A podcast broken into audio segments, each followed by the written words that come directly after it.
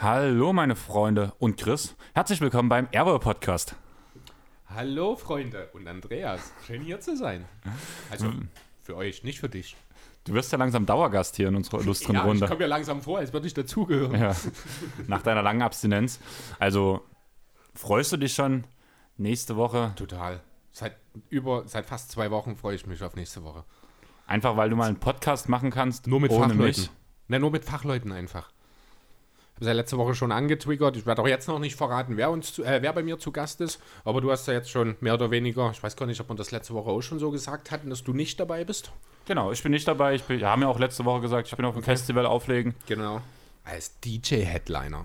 Das DJ-Headliner, genau. Hometown Festival. Wo ist das eigentlich genau? Ähm, in Großkmehlen bei Ortrand. Das ist für Ah, die Brandenburg. nicht Sachsen, genau an der Grenze zwischen Brandenburg und Sachsen. Ganz ruhe, lustige Runde. Also die lassen sich auch immer sehr viel einfallen, die Jungs und Mädels. Letztes Mhm. Jahr hatten sie als Thema Schrottplatzromantik. Da haben sie von einem T4-Bus das Dach abgesägt und da ein DJ-Pult reingebaut, wo ich drauf geil. raus aufgelegt habe. Beim ersten Jahr, weil es ja auch mitten im Wald ist, da habe ich aus einem ähm, Jägerhochstand aufgelegt. Cool. Und sowas lassen die sich halt immer einfallen. Sehr kreativ, Hm. nicht schlecht. Dazu halt relativ coole Bands, unter anderem Konrad Küchenmeister. Der macht sowas ähnliches wie You. Also es könnte Ah, dir okay. auch gefallen. Ja. Und das Lustige war doch, in der letzten Folge haben wir doch gehört, dass You unten gespielt hat, während wir aufgenommen haben. Oder ist das schon zwei Das Wochen ist her? schon zwei Wochen her. Und auf jeden Fall war es halt so, dass ich an dem Tag davor noch mit dem DJ-Booker vom Hometone geredet habe, wer halt vor mir spielt, weil ich war halt der festen Überzeugung, dass es Milliarden sind, die Mhm. vor mir spielen, aber die haben halt keine Zeit. Okay. Die mussten dann Freitag spielen, weil die Samstag auf einem anderen Festival sind. Deswegen ist der die letzte Band Konrad Küchenmeister vor mir und ich konnte mit dem nichts anfangen, hab mal reingehört, klang ganz cool. Ja, und danach sind wir an dem einen Abend noch zu runter, wo du auch das Bild gepostet hattest, was er danach auf seinem Profil gepostet hat. Ja. Und habe halt mit ihm ein bisschen gequatscht, habe ihm das Bild gezeigt, er war total begeistert. Nochmal einen riesen Dank an dich, hat er gesagt. Und hat das halt auch danach gepostet. Und dann hat er angefangen, sein Zeug wegzuräumen, beziehungsweise erst mal mit Leuten zu reden, hat mich mit jemand anderes einfach stehen lassen. Und das ist Konrad Küchenmeister. Konrad Quatsch, Küchenmeister. oder? Okay, Wahnsinn. Also der ist von hier sozusagen auch, oder? Ähm, der wohnt noch in Berlin, ist original aus Dresden, ist dann Mhm. nach Berlin gezogen und zieht jetzt zurück. Ah, okay, cool. Und das war halt so lustig, einfach so Schöner Zufall. noch vorher drüber geredet und danach halt so, ja. Habt Konrad, erst hat er so bloß gesagt, naja, Konrad, danach nichts weiter dabei gedacht, muss ich sagen, glaubst Mhm. du ja auch nicht dran. Und irgendwie danach so, aber erzählt, er schlägt auf Festivals auf und sowas. Und ich so, wie ist dein Künstlername? Und das hat wieder bloß Konrad. Und ich so, okay. Und danach tut Ju bloß so hinterher stehen, ja, Konrad, das ist Konrad Küchenmeister. Ich so, oh, krass. Ja, ich bin DJ FOD. Und er guckt mich an. Du spielst nach mir auf dem Hometown, oder? Ich so, ja. Ich dachte, er spielt nach dir. Nee. Ach nee, Quatsch, er spielt vor dir, genau, ja. Genau. Genau. Bist du der Letzte quasi am Abend, oder? Ähm, nein, ein Ele- Elektro-DJ kommt noch nach mit einem kleineren Set. Also, Das heißt, da- der spielt kürzer als ich. Der Letzte Qualitative quasi. Kommt drauf an, was, was für Musik man steht. Ja. Also meiner Meinung nach geht's mit der elektrischen zurück. Ja, aber du kennst ja auch meine Musik, wenn ich dann Punkrock spiele. Ja, damit komme ich schon auch klar. Du hast mich jetzt auch ein bisschen mit der SDP angesteckt, muss ich sagen. Ist ja auch eine geile Band. Ist wirklich cool. Ist halt, äh, ja, eigentlich so eine Mischung aus allem. Also ich höre da auch sehr viel Schlager raus, muss ich sagen, teilweise. Aber die Texte finde ich halt super. Ist genau meine Musik, wer das so ein bisschen weiß, auch, äh, ich stehe ja sehr auch auf die Ohrboten. Das ist so gute Laune-Mucke. Mit sowas kann man mir immer eine Freude machen. Na, deswegen hat dir auch Neon Schwarz gefallen. Ja, ja, so genau. Das Captain Gibbs hatte ich dir gezeigt. Captain was- Gibbs, den kannte ich ja vorher schon. Der hat ja mit den Ohrboten schon was gemacht. Danach, was ich dir vielleicht noch empfehlen könnte, was dir auch gefallen könnte, vor allem wenn die SDP gefällt, wäre Aire Revolte. Das musst du bitte nochmal sagen. Aire, I-R-I-E, Revolte. Hast du, ich glaube, schon mal genannt. Ja, ich kann sein, sehr oft ja. Mhm. hören. Die machen ja auch so einen Rock-Punk-Mix, so in die Richtung mit Hip, also mit sehr, sehr viel Hip-Hop-Einflüssen und Ska-Einflüssen. Und ähm, vor allem Deutsch-Französisch. Okay, Also Ah, Franz- zweisprachig. interessant. Macht auf jeden Fall Laune. Jo, wollen wir über die wichtigen Themen des Lebens reden? Tun wir das nicht längst? Ja, stimmt. Willst du mir noch irgendwas über Fußball erzählen? Ach ja, es ist EM. Die EM hat ein bisschen meinen NBA-Rhythmus kaputt gemacht, muss ich sagen. Ich bin ja äh, auf Arbeit, wir haben eine Tippgruppe, also ein, ein Tippspiel auf Arbeit. Ich bin dort der Spielleiter, das heißt, ich muss auch ein bisschen äh, mich auch ein bisschen mehr mit der EM befassen, als ich vielleicht sonst getan hätte. Habe tatsächlich fast jedes Spiel gesehen, hatte jetzt Frühschicht die Woche, deswegen man kommt halt nach Hause, man macht den Fernseher an und es läuft quasi fast direkt Fußball. Von daher habe ich tatsächlich relativ viel gesehen, dadurch halt auch in Kombination mit der Frühschicht. Nicht so viel NBA. Ähm, ja, kurz zusammengefasst, der erste Eindruck der EM. Die Italiener haben mich positiv überrascht. Die Türken sind eine riesengroße Enttäuschung, von denen habe ich viel mehr erwartet. Und ich bin sehr, sehr gespannt darauf. Wenn ihr es hört, ist das Spiel schon vorbei, aber wie unsere Deutschen morgen gegen Portugal abschließen. Denn da geht es schon um einiges. Ich war überrascht, dass Cristiano Ronaldo noch spielt. Der hat einige Rekorde jetzt schon wieder. Ne, ist seine fünfte EM. Er hat seine Tore gegen Ungarn hat er zwei gemacht, 11 und 12 bei Europameisterschaften im 22. Spiel. Alles Rekorde jetzt für Cristiano Ronaldo. Der Kerl ist 36 und das ist Wahnsinn. Also ich würde auch nicht ausschließen, dass er nicht mit 39 dann, denn es ist ja in drei Jahren dann die nächste EM, auch nochmal dabei ist. Irgendwie klingt das alles sehr nach LeBron James, oder? Ja, genau. Man, also die, der erste Vergleich, den man immer im Fußball dann für heranholt, ist Slatan Ibrahimovic, der ja mit 40 noch beim AC Milan auf allerhöchstem Niveau agiert. Ist der schon 40? Der ist 40, 39 oder 40 auch, Ibrahimovic. Genau, und äh, in dieselbe Richtung es auch bei Cristiano, wobei ich da sagen muss, der ist nochmal einen Zacken schärfer. Also den kann ich mir auch absolut vorstellen, dass er auch mit Mitte 40 noch nicht mehr auf dem absoluten Niveau spielt natürlich, aber durchaus noch hier und da mal für einen, äh, als Unterschiedsspieler agieren könnte. Ja, aber vor allem mit LeBron, der Vergleich passt ja auch ganz gut. Die beiden heulen auch beide gern mal rum. ja, das mag sein. Und beide sind die Besten ihres Fachs. Beide sind sehr kontrovers. Von daher ja, die Parallelen sind durchaus gegeben. Cristiano Ronaldo hat eine geniale Aktion gebracht. Ich habe mich totgelacht. Ich weiß nicht, ob du es mitgekriegt hast, die Sache mit, der, äh, mit den Fla Sponsorenflaschen auf der PK. Nach dem Spiel gegen Ungarn hat Pressekonferenz, ganz normales Prozedere. Cristiano Ronaldo setzt sich hin und räumt erstmal alle Flaschen der Sponsoren weg, unter anderem Cola-Flaschen. Äh, nimmt dann die Flasche Wasser, ruft nochmal laut Agua, so nach dem Sinne, trinkt Wasser, Leute. Was ist in der Folge passiert? Der Aktienkurs von Coca-Cola ist eingebrochen und hat zum Wertverlust von fast 2 Milliarden Dollar geführt. Einfach nur, weil Cristiano Ronaldo Werbeflaschen unterm Tisch hat verschwinden lassen. Denkst du, das hängt wirklich damit ja, zusammen? Definitiv, natürlich. Es gab keine andere Begebenheit irgendwie in Bezug auf Coca-Cola jetzt. Es ist einfach, und das ist halt das, was äh, hier nochmal sehr deutlich geworden ist, wie viel macht so ein Testimonial, so ein Gesicht, ja, oder auch kein Gesicht in dem Fall eines Unternehmens sein kann. Das ist Cristiano Ronaldo, ist wahrscheinlich der einflussreichste Sportler der Welt. Vor LeBron James?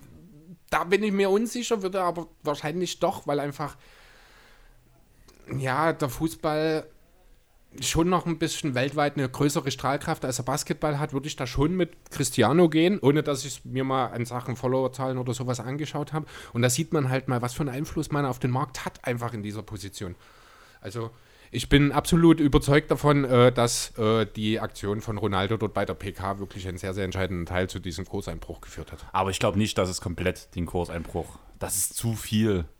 Ah, das ist, du darfst es nicht unterschätzen das Coca-Cola ist halt auch ein gigantisches Milliardenunternehmen. Ne? Ich kann jetzt nicht einschätzen, welchen Anteil diese zwei Milliarden dann letzten Endes gemacht haben, aber es ist halt, es ist ein Fußball oder ein Sportgroßereignis, das auf der ganzen Welt ausgestrahlt wird. Es ist das Flaggschiff der Sportart und er tut provokant die Flaschen des Sponsors unter den Tisch stellen.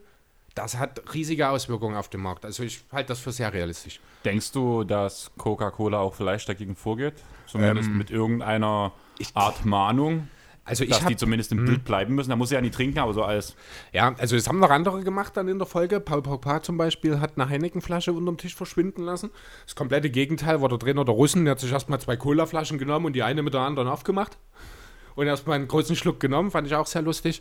Ähm, ich habe direkt, nachdem ich es gesehen habe, habe ich zum Kollegen am nächsten Tag gesagt, ich bin mir relativ sicher, da kommt ein Memo von der UEFA mit dem Hinweis, dass das doch in Zukunft unterlassen werden soll. Äh, kam jetzt meines Erachtens nach noch nicht. Ich weiß nicht, ob es da noch Diskussionen gibt oder ob die UEFA dort einfach mal entgegen ihrer Natur sich einfach auf die Seite der Spieler stellt. Ich weiß es nicht. Aber ich hoffe sehr, dass nichts kommt.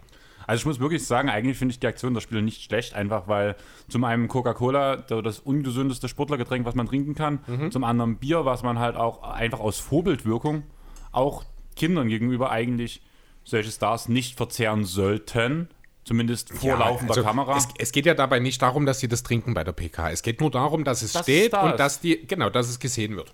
Ja, aber zum Beispiel wieder, bei dem Punkt, warum musst du Kindern Biere präsentieren? Ja, du hast auch noch andere Leute, die das gucken, aber irgendwo ist das halt diese Vorbildwirkung.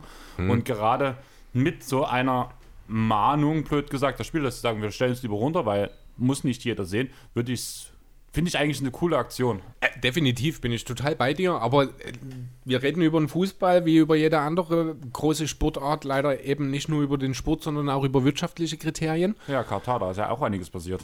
Ja, genau, aber und deswegen, ich, ja, es ist halt die Frage, letzten Endes repräsentieren die Spieler ja in irgendeiner Form auch die UEFA bei der EM.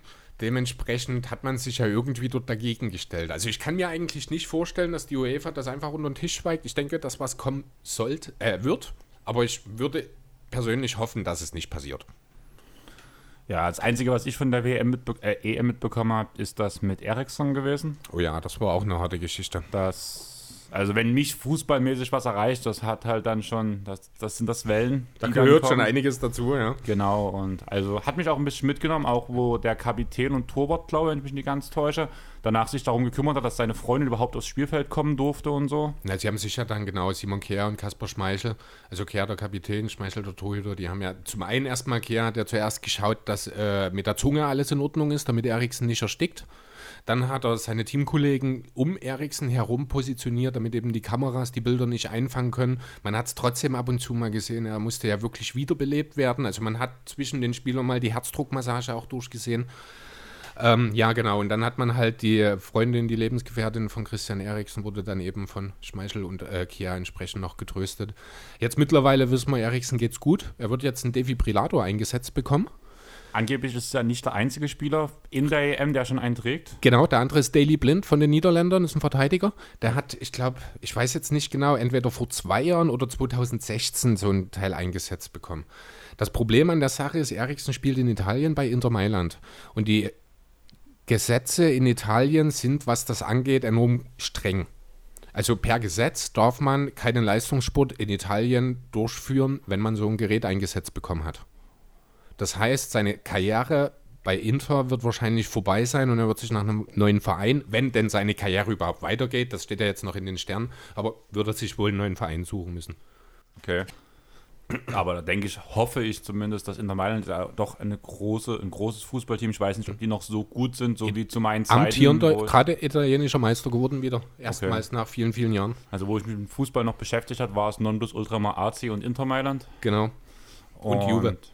Ja, Juve war dann aber schon, wo ich aufgehört habe, so lange mich, langsam mich für Fußball interessiert habe, war Juve so gerade auf dem absteigenden Ast. Ah, das war bestimmt die Zeit, wo die aufgrund äh, der Bestechungsgeschichte auch abgestiegen sind. Die hatten einen Zwangsabstieg, Juve, vielleicht hast du dort, da waren die natürlich mal ein paar Jahre nicht ganz an der Spitze. Ja. Auch die Jahre davor waren sie nicht an der Spitze. Vor diesem Zwangsabstieg bin ich der Meinung. Das kann ich nicht mehr genau Weil ich sagen. weiß, dass der Zwangsabstieg, das habe ich halt, das ging halt so durch die Presse, dass ich es halt mitbekommen habe. Das war schon nach meiner Fußballzeit, muss ich sagen, also wo ich Okay. mich für Fußball interessiert habe. Aber ja, sonst würde ich sagen, kommen wir jetzt langsam zu den wesentlichen Dingen in der Welt. Terence Mann hat über Rudi Gobert gestopft. Oh, und was für ein Gerät. Dank Was für ein auf die, Grobleger. Dank of the Year. also man muss wirklich sagen, die zwei Danks der Playoffs sind für mich ungelogen. Kawhi über Favors und Man über Gobert. Ja, definitiv. Also da haben die Clippers schon nochmal ein bisschen für Ordnung gesorgt. Haben wir jetzt auch das zweite Mal 0-2-Rückstand umgedreht. Und danach vor allem auf das 3-2 erhöht ohne Kawhi. Oh ja, das war dann auch nochmal ein ganz besonderes Statement auch von Playoff P. Da hat man dann wirklich mal gesehen, wer Playoff P ist, würde ich behaupten wollen. Spielt ja insgesamt sehr gute Playoffs, muss Genau, man sagen. also- wir haben letzte Woche ihn vielleicht ein bisschen schlechter dastehen lassen, als er tatsächlich war. Also ich mache es eigentlich die ganze Zeit nicht, weil mir es eher auf den Sack geht, dass die Leute... Naja, wir haben ihn nicht schlecht gestellt, aber wir haben ihn halt vielleicht nicht so sehr gewürdigt, wie er es hätte verdient. Das will ich damit bloß sagen. Weil er wirklich gute Playoffs spielt, muss ich schon sagen. Also, das, äh, ja, Ehre, wem Ehre gebührt an der Stelle einfach. Habe ich am Ende bei Philly im Podcast ihn so hervorgehoben nochmal. das kann sein. Weil er ja. macht halt immer die richtigen Plays, wenn er halt merkt, der, der, der wirft sich halt im ersten Viertel ein und wenn man halt, wenn er halt merkt, ich habe heute keinen Wurf, dann geht er halt auf die Assists, auf die Verteidigung und, ver und verteilt halt die Bälle gut. Ja. Und diesmal musste er halt einfach alles machen, weil Kawhi weg ist. Ja, also da hat ja auch John C. Billups einen sehr großen Anteil als äh, Co-Trainer, Mr. Big Shot. Der muss ja, das hat Paul George jetzt auch neulich in einem Interview gesagt, der hat ihn dann nochmal in Sachen Entscheidungsfindung nochmal auf ein neues Level gehoben. Das sieht man auch phasenweise wirklich sehr gut. Ähm, nichtsdestotrotz muss ich ganz ehrlich sagen, äh, ja, ist, zwar führen die Clippers jetzt, aber irgendwie fühlt es sich mehr nach der Schwäche der Jazz als nach der Stärke der Clippers an, muss ich sagen. Ja, weiß ich nicht, muss ich sagen. Die ersten zwei Siege von den Jazz haben die Jazz, bin ich der Meinung, und vor allem Clarkson und Mitchell overperformed. Also vor allem Clarkson hat overperformed. Da haben wir, das haben wir sogar noch hervorgehoben. Ja, stimmt. Während die Clippers als, als Kollektiv underperformed haben. Haben wir auch gesagt. Zu wenig Druck, die Würfe fallen nicht. Marcus Morris, war, glaube ich, 2 aus 12 in den ersten zwei Spielen von der Dreierlinie oder so. Funktionierte halt einfach nicht. Wir haben auch gesagt, das passiert nicht. Und diese zwei Spiele wurden knapp verloren. Das hieß ja eigentlich, die Clippers kommen auf Normalform und es sollte eigentlich reichen. Aber es fühlt sich halt einfach nicht so an, weil die Clippers halt irgendwie. Also ich weiß, einer unserer Hörer hat, hat ja eine schöne ähm, DM auf Instagram uns geschick, zugeschickt. Ich weiß nicht, ob, ob du es gelesen hast. Weiß ich gar nicht. Ob die Clippers einfach ihren Gegner immer erstmal so, verunsichern wollen, weil sie immer erstmal 2-0 Genau, ob das hinten liegen. Psychoterror ist, erstmal Genau. 2-0 hinten zu liegen. So ein bisschen Devon Nuggets 2.0. Genau, so in die Richtung halt. Und ja, irgendwie ist es schon so. Man, äh, Man sage ich schon, Lou braucht immer eine Zeit lang, um seine Rotation zu finden. Dass halt zum Beispiel ein Terrence Mann aus der Rotation komplett in den ersten zwei Spielen eigentlich gefehlt hat, konnte man nicht verstehen. Ja. Im letzten Spiel hat er jetzt gestartet zum ersten Mal in seiner ganzen Karriere und hat ein solides Spiel gemacht, gut gespielt. Ist halt einfach so ein Energy-Guy. So. Ich Genau. freue mich einfach. Also es kommt. Ich bin echt am überlegen, nächste Saison eigentlich zwei Clipper-Trikot- Clippers-Trikots kommen neue eigentlich in die Sammlung rein. Einmal Terrence Mann, einmal Amir Coffee, Warum? Weil ich ein Trikot haben möchte, wo Coffee auf dem Rücken steht. Gutes Argument. Also ich finde den Jungen jetzt halt nicht schlecht, der hat schon ein interessantes Skillset. Weiß nicht, also ich glaube schon, dass er sich in der NBA festbeißen kann. Ob es bei den Clippers letztendlich bleibt, ist es mir, ist, kann ich mir fast nicht vorstellen, zumindest wenn man auf dem Level weiterspielt. Aber so die Anlagen sind halt da. Das ist, das ist kein Mifunto Kamangele oder sowas. Okay. Also ich kann mit dem gar nichts anfangen. Ich kenne den Namen natürlich. Ich sehe jetzt gerade mal bei BK Ref rein. Hat jetzt seine zweite Saison. Hat aber auch noch keine 60 Spiele in den zwei Jahren gemacht. Also der Weg scheint wohl noch ein bisschen weit für ihn zu sein. Du musst halt sehen, bei was für einem Team er spielt. ja, das stimmt natürlich auch. Ne? Und das. Terrence Mann hat letztes Jahr auch noch keine Minuten gespielt. Ja. Lustig ist, dass er in beiden Saisons jeweils ein Spiel gestartet hat. Das war, ich glaube, gegen die Rockets oder gegen die Thunder, wo er gestartet hat. Weiß ich nicht. Ich sehe es nur in der Übersicht gerade. Äh, ja, gut, neun Playoff-Spieler hat er auch schon. Also in sechs Spielen in dieser Saison ist er auch schon zum Einsatz gekommen, Amir Coffee. Ja, der, der spielt halt grundsolide. Also er ist so, wo ich halt immer sage, Terrence Mann ist so eine Art Wirbelwind. Ist Amir Coffee so dieser, ich bin Der- da, der Bedächtige, ich, ich fall nicht auf, Aber ich mache auch keine Fehler. aber ich mache auch keine Fehler. Ja, genau. Deswegen So vielleicht ein bisschen Tobias Harris. Da muss ich, Ja, bei der ja, Beschreibung muss genau. ich immer an Tobi denken. bloß halt Auf anderem Niveau natürlich. Sophomore und Ja. ja. aber genau das ist es halt. Und solche Leute brauchst du halt auch im Kader. Mhm. Und gerade so ein Junge macht halt schon Spaß und hat auch eine coole Frisur. Um das in meinem okay. Erinnert mich, ne? so was ähnliches hatte Dilo auch mal, ich glaube, ne? Die Angelo Russell. Kann sein. Ein bisschen, wenn ich jetzt gerade, ich weiß Also- nicht, welches Bild du gerade vor dir Ja, hast, aber was ich, Mhm. BKRF, keine Ahnung, ob das aktuell ist, weiß ich ja auch ich muss auch so ein bisschen denken an diese eine Ja Morant-Frisur, die er in den Playoffs hatte, bei dem einen, wo ich ihn mal Mhm. live gesehen hatte, jetzt vor kurzem wieder. nicht. Ja, stimmt, genau. Er hatte übrigens gestern Geburtstags, 24 geworden. Der Junge. Älter als ich dachte. Aber ja, wollen wir erstmal kurz über Kawhi reden?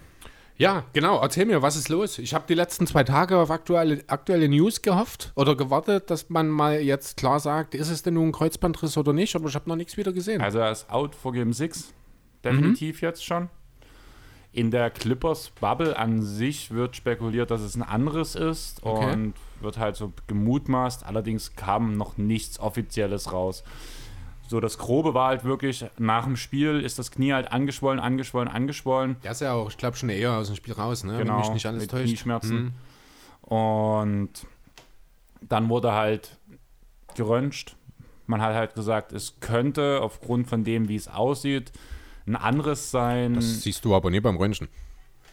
Das wird ein MRT, MRT. gewesen sein. Ja. ja.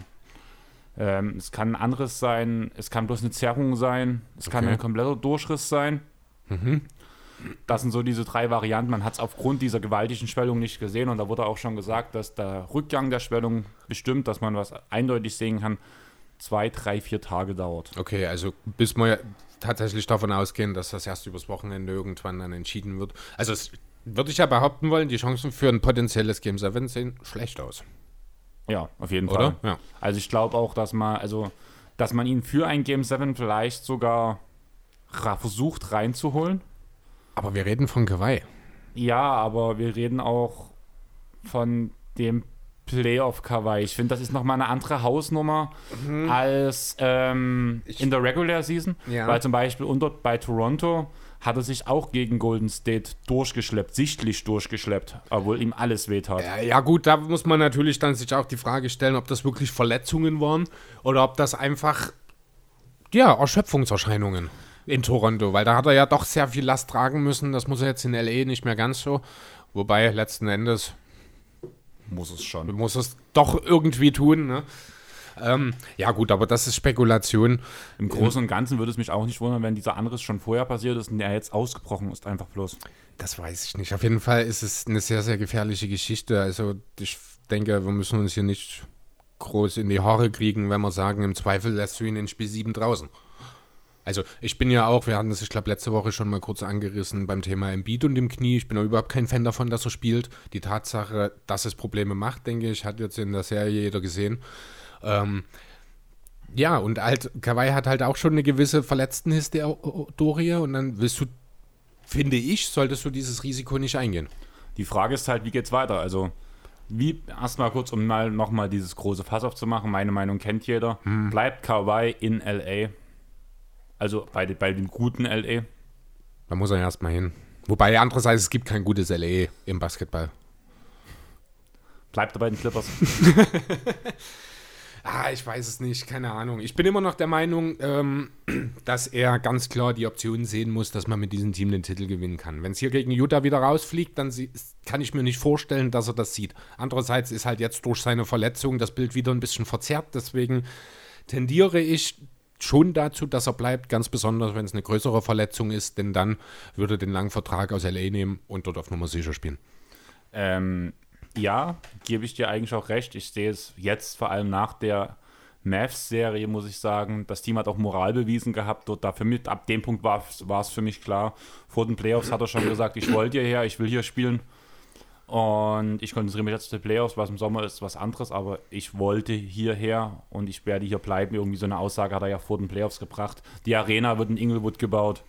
Ja. Eigentlich sind die Voraussetzungen perfekt, dass du der große Star in der neuen Arena wirst. Ja, man wollte ihn ja im Sommer eigentlich auch schon verlängern. Das ging aufgrund der CBA-Regularien. Ich glaube nicht. Deswegen hat man damals nur mit George verlängert. Also, und, und die zehn Jahre wären nicht voll gewesen. war das eventuell, ich, oder war das gerade, ja gut, das wäre ja dann der, das, die CBA-Thematik mit diesem zehnten Jahr. Es kann sein, dass das der Grund war. Weil PG hat darauf verzichtet halt, auf diesen Bonus, den Ja, er bekommen hat für genau. die zehn Jahre. Da haben wir halt noch gesagt, ja, auch wo wir drüber geredet haben, dass er ja auf wirklich viel Geld verzichtet. Ja, richtig. Wenn du es gerade sagst, wir- wirklich viel Geld verzichten, müssen ja auch der eine oder andere nicht All-NBA nominierte Spieler. Ja, Tatum zum Beispiel. Tatum, Mitchell, Bam Adebayo, ich glaube auch. Oder war, Ad- nee, Adebayo ist kein All-NBA-Teamer. Dann betrifft es Adebayo auch und der Aaron Fox auch, ich glaube. Wobei dort sehe ich am wenigsten Probleme, um ehrlich zu sein. Ähm, ich finde die Diskussion in dem Zusammenhang ein bisschen seltsam, denn da wird von Fairness gesprochen. Ähm, und diese Fairness letzten Endes ja gewissermaßen in Frage gestellt. Das verstehe ich überhaupt nicht. Warum sollte, also es ist ja ein Voting. Und da tun ja viele, viele Leute voten, die im Endeffekt vielleicht einige eine Fanbrille haben, beziehungsweise wahrscheinlich jeder irgendwo eine Fanbrille hat. Ja, also offiziell sind es natürlich neutrale Journalisten, ne? Genau. Aber im Endeffekt, das ergibt sich ja dann und da tun genug Leute dafür abstimmen, dass es halt nicht verfällt ist, äh, verfälscht ist. Genau. Ne, also Tatum, Mitchell, Fox, Adebayo, genau, das sind so die. Und Mitchell, das sind so die fünf größten. Das Gegenbeispiel ist Luka Doncic. Der ist sogar noch mal eine Stufe weiter, weil er jetzt zweimal All-NBA in Folge war. Kann er diese Super-Duper-Max, nenne ich es jetzt einfach mal, über mehr als 200 Millionen unterschreiben. Lass uns doch kurz über die drei Teams mal schnell reden. Ich habe sie gerade offen. Die All-NBA First Team. Teamer sind Stephen Curry, Klar, No-Brainer. Luka Doncic. No ah, da bin ich schon wieder. Also, da sage ich nicht No-Brainer, aber ein All-NBA All-NBA ist er auf jeden Fall. Das Ding ist halt zum Beispiel, normalerweise würde ich hier sofort Damian Lillard sagen. Ja, genau. Allerdings, ich weiß gar nicht, in welchem Podcast gesagt wurde. Ich glaube, Philly hat es im Podcast gesagt, sollte man nicht eigentlich auch über Chris Paul reden? Immerhin war er bei der MVP-Wahl auf Platz 5 und Doncic auf Platz 6 und Lillard auf Platz 7. Okay, wenn der aber mit der Argumentation kommst, dann warum ist der MVP Zweite nur im Second Team? Weil traditionell gewotet wurde und bei den All-NBA-Teams Ja, klar, du hast dann halt den MVP, du hast halt das Problem, dass du zwei Center in der MVP-Konversation hast. Das hat es ja nur so auch schon sehr, sehr lange nicht mehr gegeben. nie, wenn überhaupt, ja. Ähm, ja, klar, Also ganz ehrlich, ich sehe Lillard im First Team. Allerdings finde ich diese Lillard Argumentation eigentlich sehr entscheidend und ist ein sehr guter Punkt. Ja, aber der Punkt ist, es werden halt durch andere Journalisten gewählt. Das sind ja nicht dieselben, die diese Wahl abhalten und dadurch ist es dann im Zweifel auch relativ schnell erklärt. Ja. man kann auch darüber diskutieren, ob ein Julius Randle, kommen wir gleich noch Ja. ins Second Team kommt. Giannis, mal das erste Giannis als genau. Forward, Ja, klar. Die anderen, also die anderen Jokic, Kawhi. müssen wir nicht drüber reden. Das ist völlig okay. Auch wenn Kawhi so in der öffentlichen Wahrnehmung ein bisschen unter dem Radar zwar flog, aber die Leistung äh, Hast- rechtfertigen das alle mal. Hast du im Kopf, wie viel MVP-Votes Kawhi Leonard bekommen hat? Nee, gar nicht. Zwei Second. Okay, ist das alles? Und nur diese zwei, auch keine Dr- Drittstimme? Okay, das ist schon fast ein bisschen wenig. Ja. Ja, Trae Young ähm, für All-NBA-Teams eine Viertstimme. ja eine einzige. darüber, darüber lässt sich diskutieren, ob das dann unbedingt eine Fürststimme sein Äh, muss. eine, eine Viert. Also eine Also Fürth, ne? okay. Ja, gut, das ist auch hart. Ähm, sicher können wir drüber reden. Hier ist ein Kyrie Irving drin, ja, dem fehlen ein paar Spiele. Da lässt sich Lass uns erstmal über das Second Team jetzt reden, dass Genau. wir, du bist jetzt schon wieder ins nächste Team gesprungen. Ach so, na eben, ich habe hier Ja, gerade auf meiner Seite eins übersprungen. Ich dachte, Genau. ich wäre am Second. Ähm, Second Team Damian Lillard. Wie gesagt, ich hätte ihn sogar im First Team gesehen. Chris Paul, wie gesagt, hätte ich diskutieren, könnte, könnte man diskutieren drüber. Der gehört, also ich finde aber All-NBA Second total in Ordnung für Paul. Ja. Ist völlig okay. Julius Randle finde ich ein bisschen zu hoch, muss ich sagen. Jo. Die anderen beiden. Ah, LeBron, Joel. ah, LeBron tue ich mich schwer, wenn ich ehrlich sein soll. Also in meiner MVP-Diskussion habe ich ihn komplett rausgelassen. Wegen den Spielen. Er hat da. Das ist schon grenzwertig, finde ich. Über LeBron Ähm. könnte man dann drüber nachdenken, dass er dann eventuell rausfällt. Für einen Komplett. Jason Tatum zum Beispiel. Und was machst du da mit Jimmy Butler im Viert Team? Ähnliches Thema. Genau. Und Dann das ist hätten halt wir so dann eventuell Dann, Donovan Mitchell. wenn du LeBron rausnimmst, musst du Butler auch Ja, rausnehmen. das stimmt. Also das ist, äh, da gebe ich dir recht. Ja, der Rest ist an sich, es ist okay. Gobert halt als Depoy, Paul George, abnormale Leistungen diese Saison.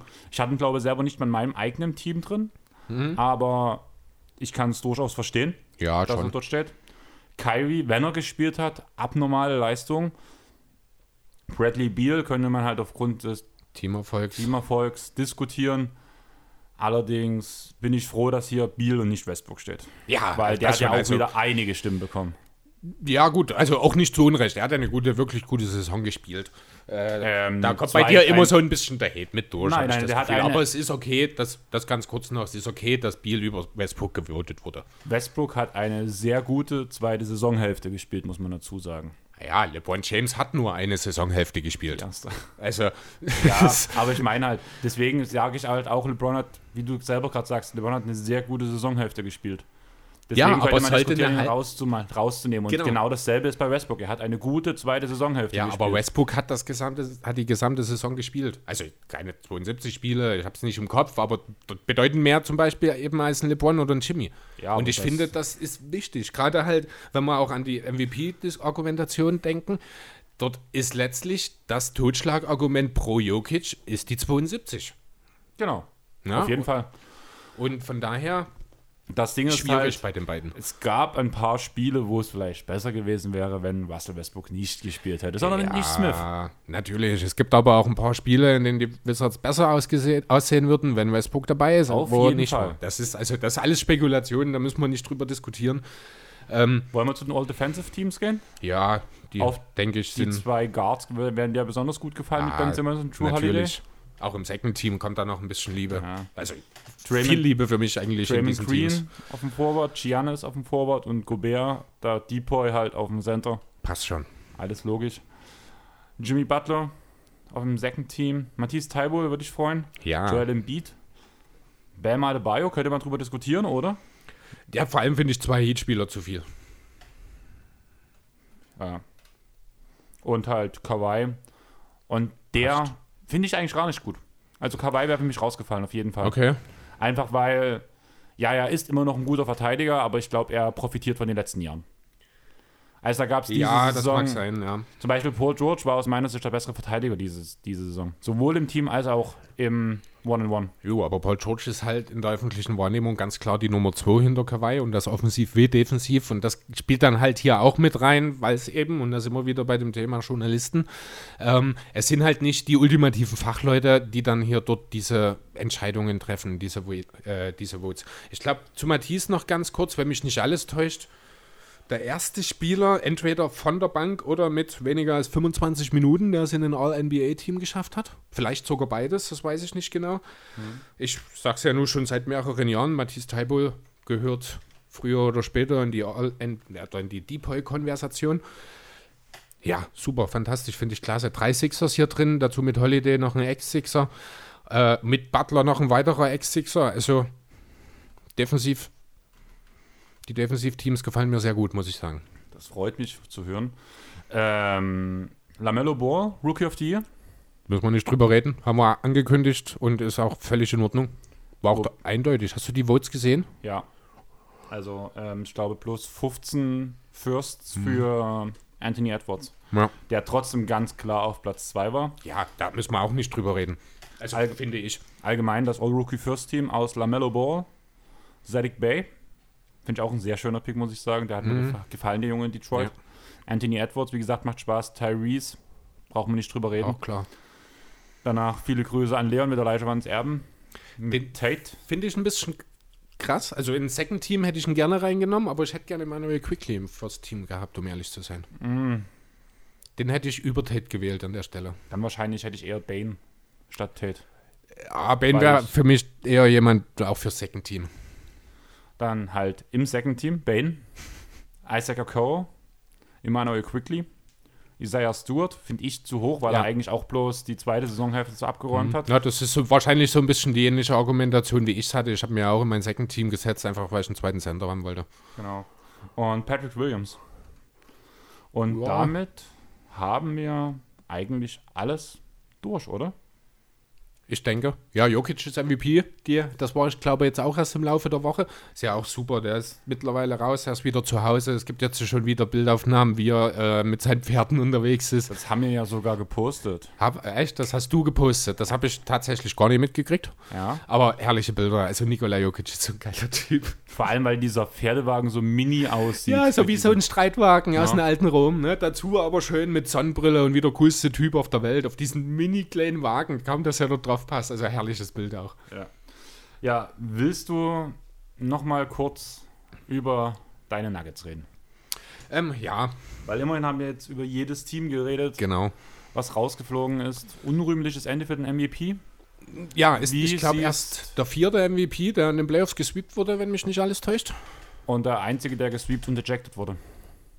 Ja, ja gut. Äh, war vielleicht auch ein kleines bisschen eine harte Entscheidung.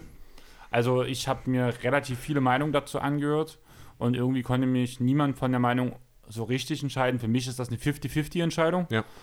Und einfach aufgrund der Situation, dass du dort, wie ja Jokic seine Aussage, er wollte ein Zeichen setzen. Ja, genau, Auf den Rhythmus brechen. Hm. Stelle des Feldes tust du dort keinen Ja, Rhythmus brechen. das, ja, nee, es ging, also ich verstehe das schon, es ist einfach mal, den Fokus mal kurz weg vom Basketball. Einfach mal, dass der Gegner einfach mal seinen Fokus verliert. Ich kann die Idee dahinter verstehen, hat es natürlich sehr ungeschickt gemacht.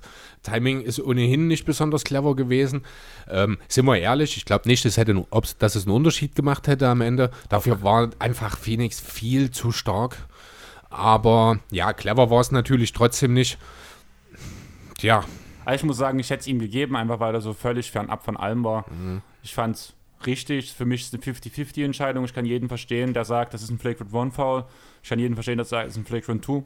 Kann ich vollkommen nachvollziehen. Ja, ich hätte ich es halt auch als Tu ausgelegt, einfach aufgrund der Situation, wo wir gerade stehen. Mhm. Und dann solche Aussagen zu bringen, ja, man darf doch den MVP nicht ejecten. Ja, Quatsch, scheißegal, ob das der MVP oder der 13. in der Rotation ist. Ich finde das eigentlich ganz schön, dass es mal passiert ist, weil Ja, das, das diese Superstar-Kurs passieren viel zu oft. Ja.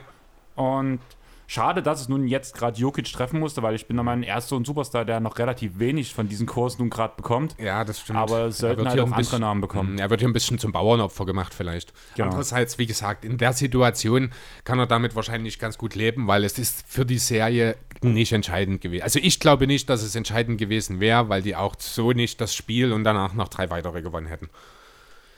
Ähm, ja, schauen wir mal ein bisschen auf das Personal, denn da hat sich auch oder da wird sich äh, auch einiges tun im Sommer. Es gibt einige kommende Free Agents. Da fangen wir einfach mal finanziell ganz oben an. Da ist der Paul Millsap zu nennen, der verdiente 10 Millionen jetzt noch in diesem Jahr, ist 36. Und ja, genau, sein Vertrag läuft aus. Irgendwann wird er mal seine Karriere beenden wollen. Ich denke nicht, dass es in diesem Sommer passiert. Ich kann mir gut vorstellen, dass er zu einem kleineren Betrag äh, in Denver bleibt aber halt auch mit entsprechend reduzierter Rolle. Das hat man jetzt schon in den letzten ein, zwei Jahren gesehen, dass Millsap doch abgebaut hat, was völlig okay ist im Alter von 36.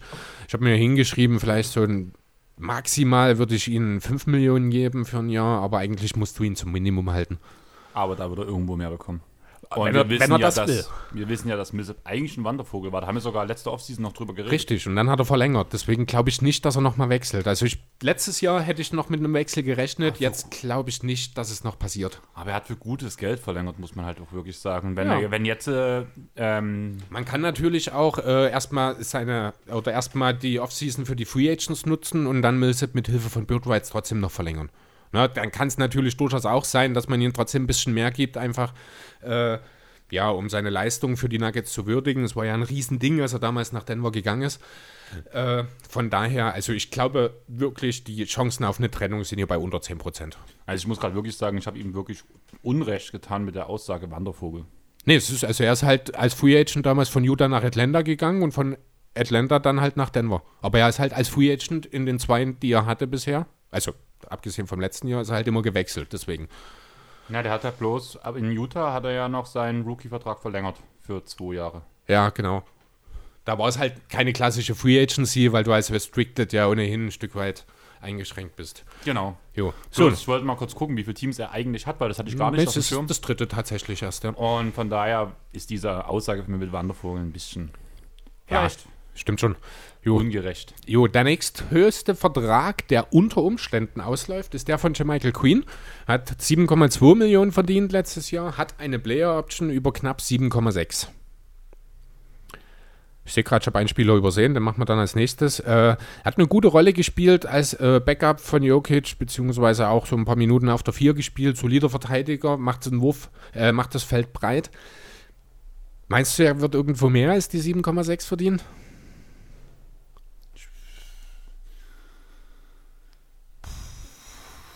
Lange Pause, ich überlege, ich überlege. Ist gar nicht so einfach gerade, weil so ein Spieler, also ich finde, Also- er kann mehr verdienen, weil er ist als Rollenspieler wirklich wertvoll. Da kannst Genau. du mir schon vorstellen, dass da irgendwo 10 oder 11 pro Jahr für einen 3- oder 4-Jahres-Vertrag rauslaufen. er ist für mich halt so ein Spieler, der kann ein Team, wenn er nicht richtig eingesetzt wird, kann er Schaden. das Ende der Rotation sein, Ja. wird gesagt. Und dann kann, kann er aber halt auch ganz klares Starterkaliber bringen, wenn er in der richtigen Rolle eingesetzt wird. Jo, und das ist eben in Denver passiert. Also Mike Malone hat ihn wirklich da äh, sehr gut eingesetzt, eingebunden. Ähm, von daher, die Nuggets, denke ich, werden hoffen, dass er die Option zieht, denn ich denke nicht, dass man ihn zu den Konditionen halten kann. Dazu ist er eben auch schon 30, es geht wahrscheinlich um seinen letzten großen Vertrag. Äh, ja, Denkst also, du, da wird er seine Option, der wird aussteigen. Ja, genau. Also denke ich auch tatsächlich. Ähm, ja. Ein anderer Spieler mit einer Player Option, das ist der, den ich übersehen habe gerade, ist Will Barton. Der ist mittlerweile auch schon 30. Da war ich ein bisschen schockiert, als ich das gesehen habe. Ich habe ihn noch locker drei, vier Jahre jünger erwartet, wenn ich ehrlich sein Es soll. freut mich für dich, dass du ihn so jung erwartest, weil Will Barton ist für mich so ein Spieler, der in meinem Kopf Der Kosmos- gefühlt schon ewig da ist, oder? Ja, der so 34 Ja, schätze ich genau. ihn immer so 32 bis 34. Deswegen fand ich es gerade lustig, dass du sagst, er ist 30 und sagst, ich dachte immer, der war jünger. Und Hm? Ja, ich ich- so, ah, der ist doch auch schon. Will Barton ist zeitlos in meinen Augen irgendwie. Er hat knapp 14 Millionen verdient letzte Saison, hat eine Ist ja so zeitlos wie meine Kerzen auf dem Winterbalkon. Die sind nicht mehr zeitlos jetzt. Kleine Info für euch, ich habe auf meinem Winterbalkon, der auf der Seite ist, wo die Sonne aufgeht. Also Mhm. zu mir geht die Sonne auf. Ganz logisch eigentlich, oder? Kann Eigentlich nicht, kann, ne? Kann man gut nachvollziehen. Und da habe ich dann immer abends, tue ich dann meine Kerzen wieder auf den Kerzenständer, halt um es gemütlich so zu machen. Und dann stehe ich früh auf und die Kerzen sind wieder runtergeschmolzen und fallen runter. Sah sehr Ja, lustig aus, als ich vorhin war. Daraufhin habe ich die auf das untere Tableau von dem Kerzenständer gelegt. Und ihr kennt doch alle dieses Bild mit den zerlaufenden Ohren. Weißt du, wie das Bild heißt? Ich, ich überlege gerade, mal sehen, ob ich es auf die Schnelle gegoogelt kriege. Den Namen Auf jeden ich nicht. Fall dieses Riesenkunstwerk, wo halt diese Ohren schmelzen und so zum Beispiel an viereckigen Objekten runterlaufen, blöd gesagt. Und so sahen meine Kerzen aus. Salvador Dali, die Beständigkeit der Erinnerung. Die Beständigkeit der Erinnerung, das könnte auch gut auf Phil Barton passen, oder? Schon irgendwie. Sind wir auch wieder beim Thema zeitlos. Titelbild? Soll ich was draus basteln? Coole Idee. Mach mal was. Also, ihr wisst jetzt, warum ihr. Also, es ist eine ähm, Hommage an meine Kerzen, die mittlerweile im Müll liegen. Ja, vielleicht hat man ein Foto vorher machen sollen. Ja, habe ich echt überlegt, aber das Ja. war mir dann zu blöd. Zumal ja eine so weit runtergefallen, äh, komplett runtergefallen ist. Und die war so schon zerlaufen, dass die komplett flach war. Ich habe dann, mit zwei Fliesen komplett mit Wachs überzogen. äh, ich hab dann mit dem Pfannenwender habe ich das Wachs abgekratzt vor uns. Ja, herrlich. Ja, also wir haben hier tropische Verhältnisse, Chris. Oh ja, 6 hat- oder 34, 32 Tra- Grad oder sowas sind es im Schatten hier. Und ich gehe heute noch tanzen. Ja, na Draußen. gut, da ist die Sonne dann wenigstens weg. Ja, es geht auch erst 20.15 Uhr los. Diesmal, das ist ganz gut. Ja, das müsste dann eigentlich ganz geschoben. verträglich sein. Und ich werde wahrscheinlich ein, zwei, zwei neuen Trikots anziehen, die ich mir geholt habe. Weil Das mir, wird dann wahrscheinlich Noah sein. das wird Joachim Noah sein, über den ich unbedingt eine Memories-Folge immer noch machen möchte. Da findet Wir man bestimmt müssen, auch mal einen wir Weg. müssen nicht immer über die größten. Hat er denn eigentlich offiziell seine Karriere beendet? Ja, klar. Als Clipper.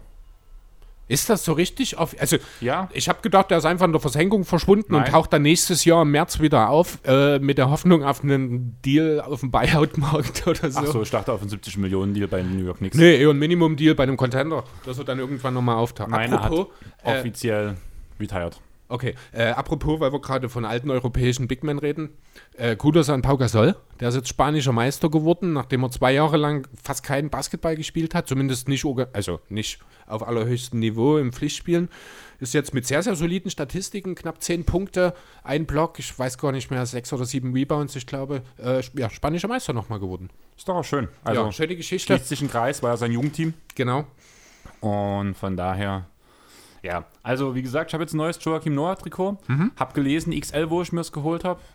Allgemein, das ist das coole Bulls-Trikot noch aus dem Jahr, wo auch Rose dabei war. Also, es gibt ja dieses, wo so Chicago, wo, so wie bei mir Los Angeles, aus den Clippers-Zeiten draufsteht, gibt es ja eins, wo auch Chicago mit derselben Ja. Schriftzug und das gefällt mir einfach nicht.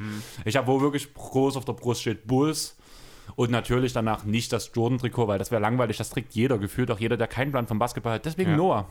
Ja, Weil Noah ist cool. Also Joachim Noah war schon immer auch vom Typ her ein sehr cooler Dude. Ja, eigentlich so ein, eigentlich so ein Partyguy, ne? Der hätte ja lieben gerne auch in New York gespielt, weil es dort einfach die meisten Möglichkeiten gibt. Ähm, ja, hat auch immer für Unterhaltung gesorgt. Und man muss, darf ja auch nicht vergessen, ehemaliger Defensive Player of the Year und seinerzeit wohl neben Marc Gasol auch der beste Playmaking Big der Liga, ne? Genau. Und das andere Trikot ist, also ich habe erst bei dem Angebot, wo ich es gesehen habe, es ist ein gebraucht gekauft, habe ich Mhm. Tracy McGrady gelesen. Und danach habe ich seine Galerie durchgeguckt und habe mir gedacht, ach nee, ein Houston-Trikot brauchst du nicht. Und da habe ich Muss dann, wirklich nicht sein. dann habe ich dann ein bisschen mit ihm hergeschrieben, da habe ich halt gesagt, ja, ganz ehrlich, ich habe erst wegen zwei Trikots überlegt, aber ich brauche kein Houston-Trikot. Schreibt er mir so, Tracy, Fragezeichen? Ich so, ja, schon. Ähm, ich habe auch ein Orlando-Trikot von ihm. Passt.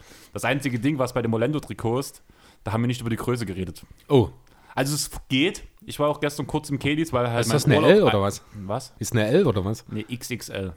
Ach, ist zu groß. Ja, aber ist geil. Kannst du im Winter über einen Hoodie oder sowas tragen.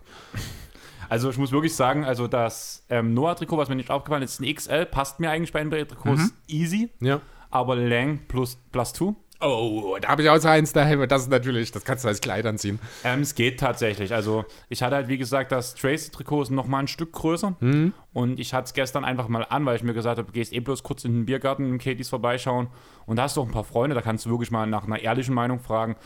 Und also Nils, der Türsteher, hat so gesagt, hä, nee, sieht doch völlig normal aus. Basketball-Trikots sind doch sowieso ein bisschen länger. Ja. Und dann habe ich die Mädels, die an der Bar stehen, gefragt, hier, ehrliche Meinung von euch? Und die gucken mich an, ist doch ganz normal. Okay. Na dann Also- haben die entweder alle keine Ahnung oder es ist wirklich okay. Naja, es hängt halt leicht, also so, mein Arsch ist halb verdeckt. Ja, nee, das ist schon noch in Ordnung. Ich bin halt So auch noch mal ein es Stück nicht, ja. größer als du, von daher Ja. geht's am Ende. Aber wirklich, wenn ich so an mir selber runtergucke, Sieht komisch aus. ja, weil ich halt schon Ja. Mhm. eher durch das Handball so geprägt bin, relativ eng und danach halt wirklich so Hüfte, dann hören die Trikots meistens auf bei mir. Kenne ich. Und ja, Jo, aber auch eine Gewöhnungssache. Kommen wir zurück zu Will Barton. Der hat also eine Player-Option über fast 15 Millionen für die nächste Saison. Wie gesagt, ist auch 30, also ähnliche Situation wie bei Queen. das würde ich noch mal kurz unterbrechen, kurz. Mhm. Wie hieß das ähm, Gemälde, was wir gesagt haben? Äh, ich muss nochmal nachgucken, warte. Habe ich es noch offen? Ja. ich bin gerade am überlegen wegen Titelnamen, Folgennamen. Wenn wir jetzt schon das Gemälde als Hintergrundbild nehmen, wo ich das irgendwie einbaue, Die Beständigkeit der Erinnerung. die Beständigkeit ist Will Barton. Oder so. Ja, irgendwie so. Ich schreibe mir mal das, den Titel mit Oder auf. Will Barton, die Beständigkeit der Erinnerung. Das klingt cooler. Das klingt zwar wie eine Memories-Folge irgendwie, aber hey, müssen die Leute Beschreibung lesen. Okay. So, gut. Dann, jetzt Und irgendwie nochmal. muss ich in das Bild ein Denken. Du willst Will, gar nicht vorankommen heute, oder? Ein, ein Will Barton, der so, du kennst doch diesen Smiley, der sich so übers Kinn und so nachdenkt, diesen Nachdenk-Smiley Ja. bei WhatsApp. Irgendwie ein Will Barton, der so da steht Ja, und so genauso Denker, ne? nachdenkt, so genau der Denker. In dieses Bild rein, Will Barton so, und danach, der guckt dann so denkend hoch, wo es Titel, wo danach der Folgenname steht. Will Barton, die Beständigkeit Ich, der ich Erinnerung. sehe, du hast einen Plan. Bild bleibt weiter in deiner Verantwortlichkeit. So, also, nimmt er die Option wahr oder nicht? Also ich sag nein. Also ich würde wahrscheinlich auch die Folgenbeschreibung machen. Von mir aus. Aber Um noch weiter. dann, dann kann ich aufhören, mir jetzt hier Notizen für den Text zu machen. ja, die kannst du mir dann schicken, wenn du nachher Na, welche hast. verdammt. okay, Mach nee, ruhig weiter, vielleicht hast du danach noch, aber vielleicht habe ich dann Woll, so Wollen wir vielleicht über Will Barton reden? über die Beständigkeit der Erinnerung. Zum Beispiel. Sag mir mal, Option ja oder nein? 14,8 Millionen. Nimmt er. Glaube ich nicht. Selbe Situation wie Queen. Also, Also gut, ich glaube nicht, dass er nochmal 15 Millionen bekommen wird irgendwo. Aber ich denke, er wird hier schon schauen, entweder in Richtung vorzeitige Verlängerung in Denver, die allerdings zu geringeren Bezügen kann ich mir nicht vorstellen. Dann wird es eher auf die Free Agency nächstes Jahr ankommen lassen. Aber ich denke, er will auch hier einen längeren Vertrag und wenn das dann 44 oder sowas sind, also 10 Millionen pro Jahr, denke ich, wenn es langfristig ist, würde er auch nehmen, denn auch er hat in den letzten Jahren doch einige Verletzungsprobleme gehabt. Und ich hoffe inständig, muss ich sagen, dass er in Denver bleibt. also ich glaube, es muss mindestens dasselbe Jahresgehalt sein, das auf die äh, Es kann Option gut sein. Das kann gut sein. Weil man hat es ja auch in den letzten Interviews, auch nach seiner Verletzung gesehen, der hält sehr viel von sich. Ja. Seine Ansprüche an sich selbst sind sehr hoch und er will, das, er will ein Team tragen. Er sieht seine Rolle sogar zu klein. Und wenn man die jetzige Rolle, die er ausfüllt, sieht, das ist halt so eine 15-Millionen-Rolle, kann man eigentlich schon sagen. Ja, gut, es ist halt, also er hat ja jetzt auch nur zwei Playoff-Spiele gemacht. Man muss halt auch die Verletzungsthematik schon mit berücksichtigen hier. Ich glaube nicht, dass er die ganz großen Verträge irgendwo aus der Liga kriegen wird. Kann ich mir nicht vorstellen. Andererseits ist Barton ist eigentlich ist der perfekte dritte, vierte Mann in einem Team. Das ist so die perfekte Detroit-Verpflichtung aus dem letzten Jahr, oder? Es kann natürlich sein, Will Barton kriegt auch so einen Vertrag irgendwo und entwickelt sich ähnlich wie Jeremy Grant, der aber halt auch fünf Jahre jünger ist, darf man auch nicht vergessen. Neben Grant. Äh, ja, zum nächsten Franchise-Player, genau. Nee, aber ganz ehrlich, also Will Barton ist das ultimative Schweizer Taschenmesser. Ich will den unbedingt in Denver halten. Was für einen Einfluss er haben kann, hat er ansatzweise in den zwei Spielen gezeigt, wo er mit teilnehmen konnte. Gerade im letzten Spiel hat er dann schon auch gute Werte wieder aufgelegt. Spielt Will Barton mehr die 2 oder mehr die 3? Eher die drei, aber das ist ja Aber er heutzutage kann eher keine alles. 4 spielen, oder? Also, heutzutage kann jeder die vier spielen. Wie viele unter zwei Meter Leute hast du, die mittlerweile auf der vier oder der fünf eingesetzt Ich werden? weiß ja nicht, wie der Cap Space bei ähm, deinen Sixers aussieht, aber würdest du ihn auch bei den Sixers eigentlich gern sehen? Ich glaube nicht, dass es Free Agent Verfügbarkeiten gibt in Philadelphia. Ohne dass ich es jetzt auf dem Schirm habe, aber mit den Verträgen kann ich es mir nicht vorstellen. Da steht dann noch eine Embiid-Verlängerung potenziell im, äh, potenziell im Weg, die richtig teuer wird, weil er jetzt auch wiederholt All-NBA-Spieler ist.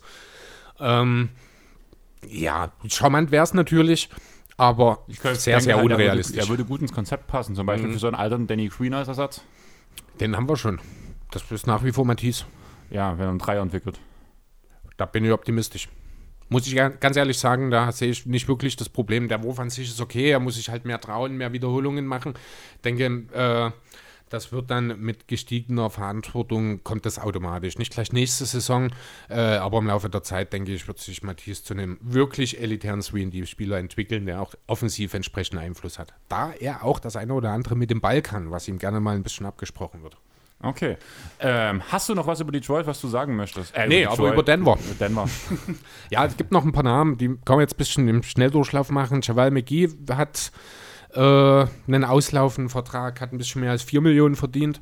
Ich sehe ihn nicht bleiben, einfach aus dem Grund, weil ich denke, dass Michael Queen dort der bessere Fit ist als äh, genereller Backup-Big. Und da man halt mit Signacci ja auch noch einen hat, äh, der ja, irgendwann auch mal ein bisschen Minuten sehen will. Dazu hast du ja die, wie gesagt, Paul Millsap und Aaron Gordon ja eigentlich auch als die, das Vierer-Tandem. Dann, wie gesagt, Jokic, Nachi, Queen, du brauchst McGee eigentlich nicht, auch wenn er das ganz gut gemacht hat. Austin Rivers ist für mich so ein total schwer greifbarer Typ. Das ist für mich ein absolut konstanter Rollenspieler. Der hat, finde ich, durchaus verdient einen 7 bis 8 Millionen langfristigeren Vertrag. Hat den aber irgendwie noch nie gekriegt. Auch dieser, ich glaube, es waren dreieinhalb, die er New York letztes Jahr unterschrieben hat, waren, finde ich, völlig unter seinem Marktwert. Hat er nicht bei den Clippers unter Doc einen 7 Millionen Vertrag unterschrieben, wo Doc damals sogar den Vertrag noch selber gemacht hat für seinen Sohn? Da war ja noch diese Zeit, für seinen Schwiegersohn meinst du? Ach so, nee, Quatsch. Jetzt war ich Gedanken. Nee, stimmt, natürlich. Äh, ich gucke gerade mal, ich weiß es nicht, aber ich weiß, dass dieser Vertrag, den er im letzten Sommer in New York, das waren von 3 Millionen oder 3,5 Millionen. Da hieß Millionen. es doch noch, er ist einer, das ist einer der besten Verträge der NBA. Ist es meiner Meinung nach auch gewesen, aber äh, Bad sage ich, Tipps konnte ihn halt auch nicht äh, einsetzen oder mhm. hat da nicht so wirklich die Wege für ihn gefunden. Ich schaue gerade mal, ob ich auf die Schnelle seine Verträge rauskriege. Aber irgendwie, ja, Bad Gateway, super Verbindung, ich liebe es. Ja, Austin ist halt so ein Kämpfer, so eine Kämpfernatur, finde ich. Das finde ich so cool an ihm. Ja, ja. Also er ist total underrated. Ja, das ist auch gerade defensiv, finde ich, macht er halt. Also er ist kein überragender Verteidiger, aber er ist halt immer mit 100% Einsatz dabei. Der geht jeden Ball nach, er trifft den offenen Wurf, kann auch selbst ein bisschen kreieren. Klingt ein bisschen nach Reggie Jackson. Ich glaube, die Diskussion hat man schon mal, wenn mich nicht alles täuscht. Damals, als er nach Denver gegangen, also als er in Denver unterschrieben ist, haben wir, ich glaube, kurz, nee, da haben wir über einen potenziellen Point Guard geredet vor der Deadline für die Clippers. Da haben wir schon mal, da habe ich äh, noch Reggie Jacksons Playmaking-Fähigkeiten ein bisschen kleiner gemacht, als sie sind. Jackson spielt ja ohnehin gute Playoffs. Eine gute Saison. Also es ganz ehrlich, ja. underrated Player. Das ist für mich der Spieler, der am meisten kleingeredet wurde diese Saison, obwohl er echt gute Leistung, vor allem im Vergleich zu seinem Vertrag gebracht hat. Zu Recht. Also, der Junge hat, also, einen, hat das wirklich Ich habe halt gemacht, wirklich ja. bei Jackson das Gefühl, alle bewerten ihn nach, nach seinem Vertrag in Detroit ja. und keiner sieht, dass der ein Minimum-Deal hat, der Junge. Und ganz ehrlich, er ist auch so ein Spieler, so ein 7, 8 Millionen Vertrag, würde ich gar nicht drüber nachdenken, den kann der bekommen. Das ist ein guter Deal für Reggie Jackson. da fällt mir gerade ein, hast du das von Andre Drummond mitgekriegt? Dass er Next Deal wollte? Na, der, ist, äh, der wurde auf Twitter von irgendeinem Lakers-Fan angeschrieben, äh, bleibt zum Minimum da oder sowas. Und die mhm. Antwort von Drummond war nur, du bist betrunken. Damit Nein. sind die Prioritäten von Andre Drummond in der Offseason klar. Vielleicht gibt es ja irgendein verzweifeltes Team, das einen Sender überbezahlen will. Detroit. Echt? Ich habe ja jetzt irgendwie kurz nach Charlotte gestielt. Nein, glaube ich nicht. Äh, glaube ich auch nicht. Also so Hoff blöd wird Jordan hoffentlich nicht sein, ihn langfristig überzubezahlen. Ähm, aber wenn wel du auf welchem College war Drummond? Oh, keine Ahnung. North Carolina, dann. Ach, da kommt natürlich, ne? Da kommt die Connection raus. Äh, nee. Fand ich nur ganz lustig, diese Reaktion. Ja. Was würdest du denn so generell bei den Nuggets machen im Sommer. Also eigentlich so richtig viel. Ich will halt, ich würde halten und will gucken, was draus wird. Ja, man muss halt sehen, wenn Murray zurückkommt, sind die Nuggets nochmal ein ganz anderes Team. Du hast ein Problem in Denver, das du nie so wirklich loswerden wirst. Das ist eine gewisse Pick-and-Roll-Anfälligkeit einfach, solange wie Nikola Jokic dein bester Spieler ist. Wird aber wahrscheinlich äh, im Laufe der Zeit, das hat man jetzt in den letzten zwei Jahren schon gesehen, dass es da deutliche Fortschritte gibt. Das wird wahrscheinlich immer eine gewisse Problematik bleiben, aber ich sag mal, mit der überragenden Offense um Jokic sollte das immer okay sein, äh, dass sich das ja ausgleicht. And, kurz Vollständigkeit, ähm, Andrew Drummond war in der UCAN, im UCAN College. UConn? No. Connecticut, okay. Nur mal so, weil ich gerade. Ich habe mich jetzt echt mhm. dafür interessiert, weil ich hätte jetzt echt lustig gefunden, wenn jetzt hier North Carolina stehen würde. ja. Lars wahrscheinlich nicht so. Auf wen schielt Lars da nochmal? Auf Turner. Genau stimmt. Auch völlig zu Recht. Okay, ja gut, ich weiß nicht, willst du noch was sonst über die Nuggets? Ähm, kleines zum Schluss so, ich fand es sehr charmant, ich weiß nicht, ob du es gesehen hast, aber Jokic hat Aiden ein signiertes Trikot geschenkt. Habe ich nicht mitgekriegt, nein? Mit Grüßen und viel Erfolg in den Playoffs stand drauf. Cool, schön. Also, Also- man merkt auch, der, die Andre Ayton wird mittlerweile sehr, sehr stark anerkannt. Das hat Gen- sich in den letzten Monaten wirklich sehr stark Vor allem entwickelt. in den Playoffs. Ja. Also Macht das halt auch gerade defensiv richtig, richtig gut, das muss man auch sagen. Kann man davon reden, dass ähm, Aiton diese Playoffs Der beste Defensivcenter ist? der beste Allround-Center? Nee, soweit gehe ich nicht. Dazu ist die Offense gegenüber einem Embiid einfach noch nicht ansatzweise gut genug. Aber er ist viel, viel effizienter. Ja, er muss aber auch nur Lobs von Paul fangen. Aber er, er tut ja nicht bloß Lobs und Pulver. Das ist immer an dem Punkt, dass du die Playoffs nicht verfolgst. Naja, Der nimmt nee, seine ich weiß schon, mir ist schon klar, der Midranger ist gut, das hat, war, war ja von Anfang an klar, dass er einen guten Touch hat. Ich erwarte auch von ihm, dass er irgendwann zumindest einen Eckentreier entwickelt. Und er hat auch aus dem Posten ein paar gute Moves, aber er hat halt nicht die Rolle, die, ihn- also er ist ja maximal die dritte Option in Phoenix. Alleine deswegen schon kann ich die offensiven äh, Werte von äh, Aiden nicht ansatzweise in den Kontext bringen, in den die von dem Beat stehen. Ne? Ja, Defensiv nehmen sie sich nicht viel, da sind sie beide elitär. Also muss man wirklich, hätte ich nicht gedacht, dass ich in dieser Saison schon davon rede, dass die Andre Ayton defensiv elitär ist, aber das ist es, muss man einfach so sagen. Aber offensiv einfach aufgrund der Rolle und aufgrund der doch noch deutlichen besseren Vielseitigkeit, die ein MB dann an den Tag bringt, äh, würde ich jetzt nicht so weit gehen, ihn zum besten All-Around-Center zu machen, aber auf jeden Fall zum vielleicht Top 3 Center in den Playoffs. Soweit würde ich durchaus gehen. Und den, ja, und einem defensiven Beast einfach. Also das ist, das überrascht mich wirklich. Also die jetzigen Playoffs derzeit ähm, macht er, warte, One Year, Two Series, 71% aus dem Feld. Free Throw Shooting ist ganz schön runter. Geht 35 Minuten bei 15,2 Punkte, 10,6 Rebounds, 0,6 Assists. Also vor allem die, dieser Wert aus dem, vom Field Goal raus. ist Ja, abnormal. natürlich. Aber wenn du auf die Shotshots schaust, wirst du dann eben auch sehen, wo es herkommt.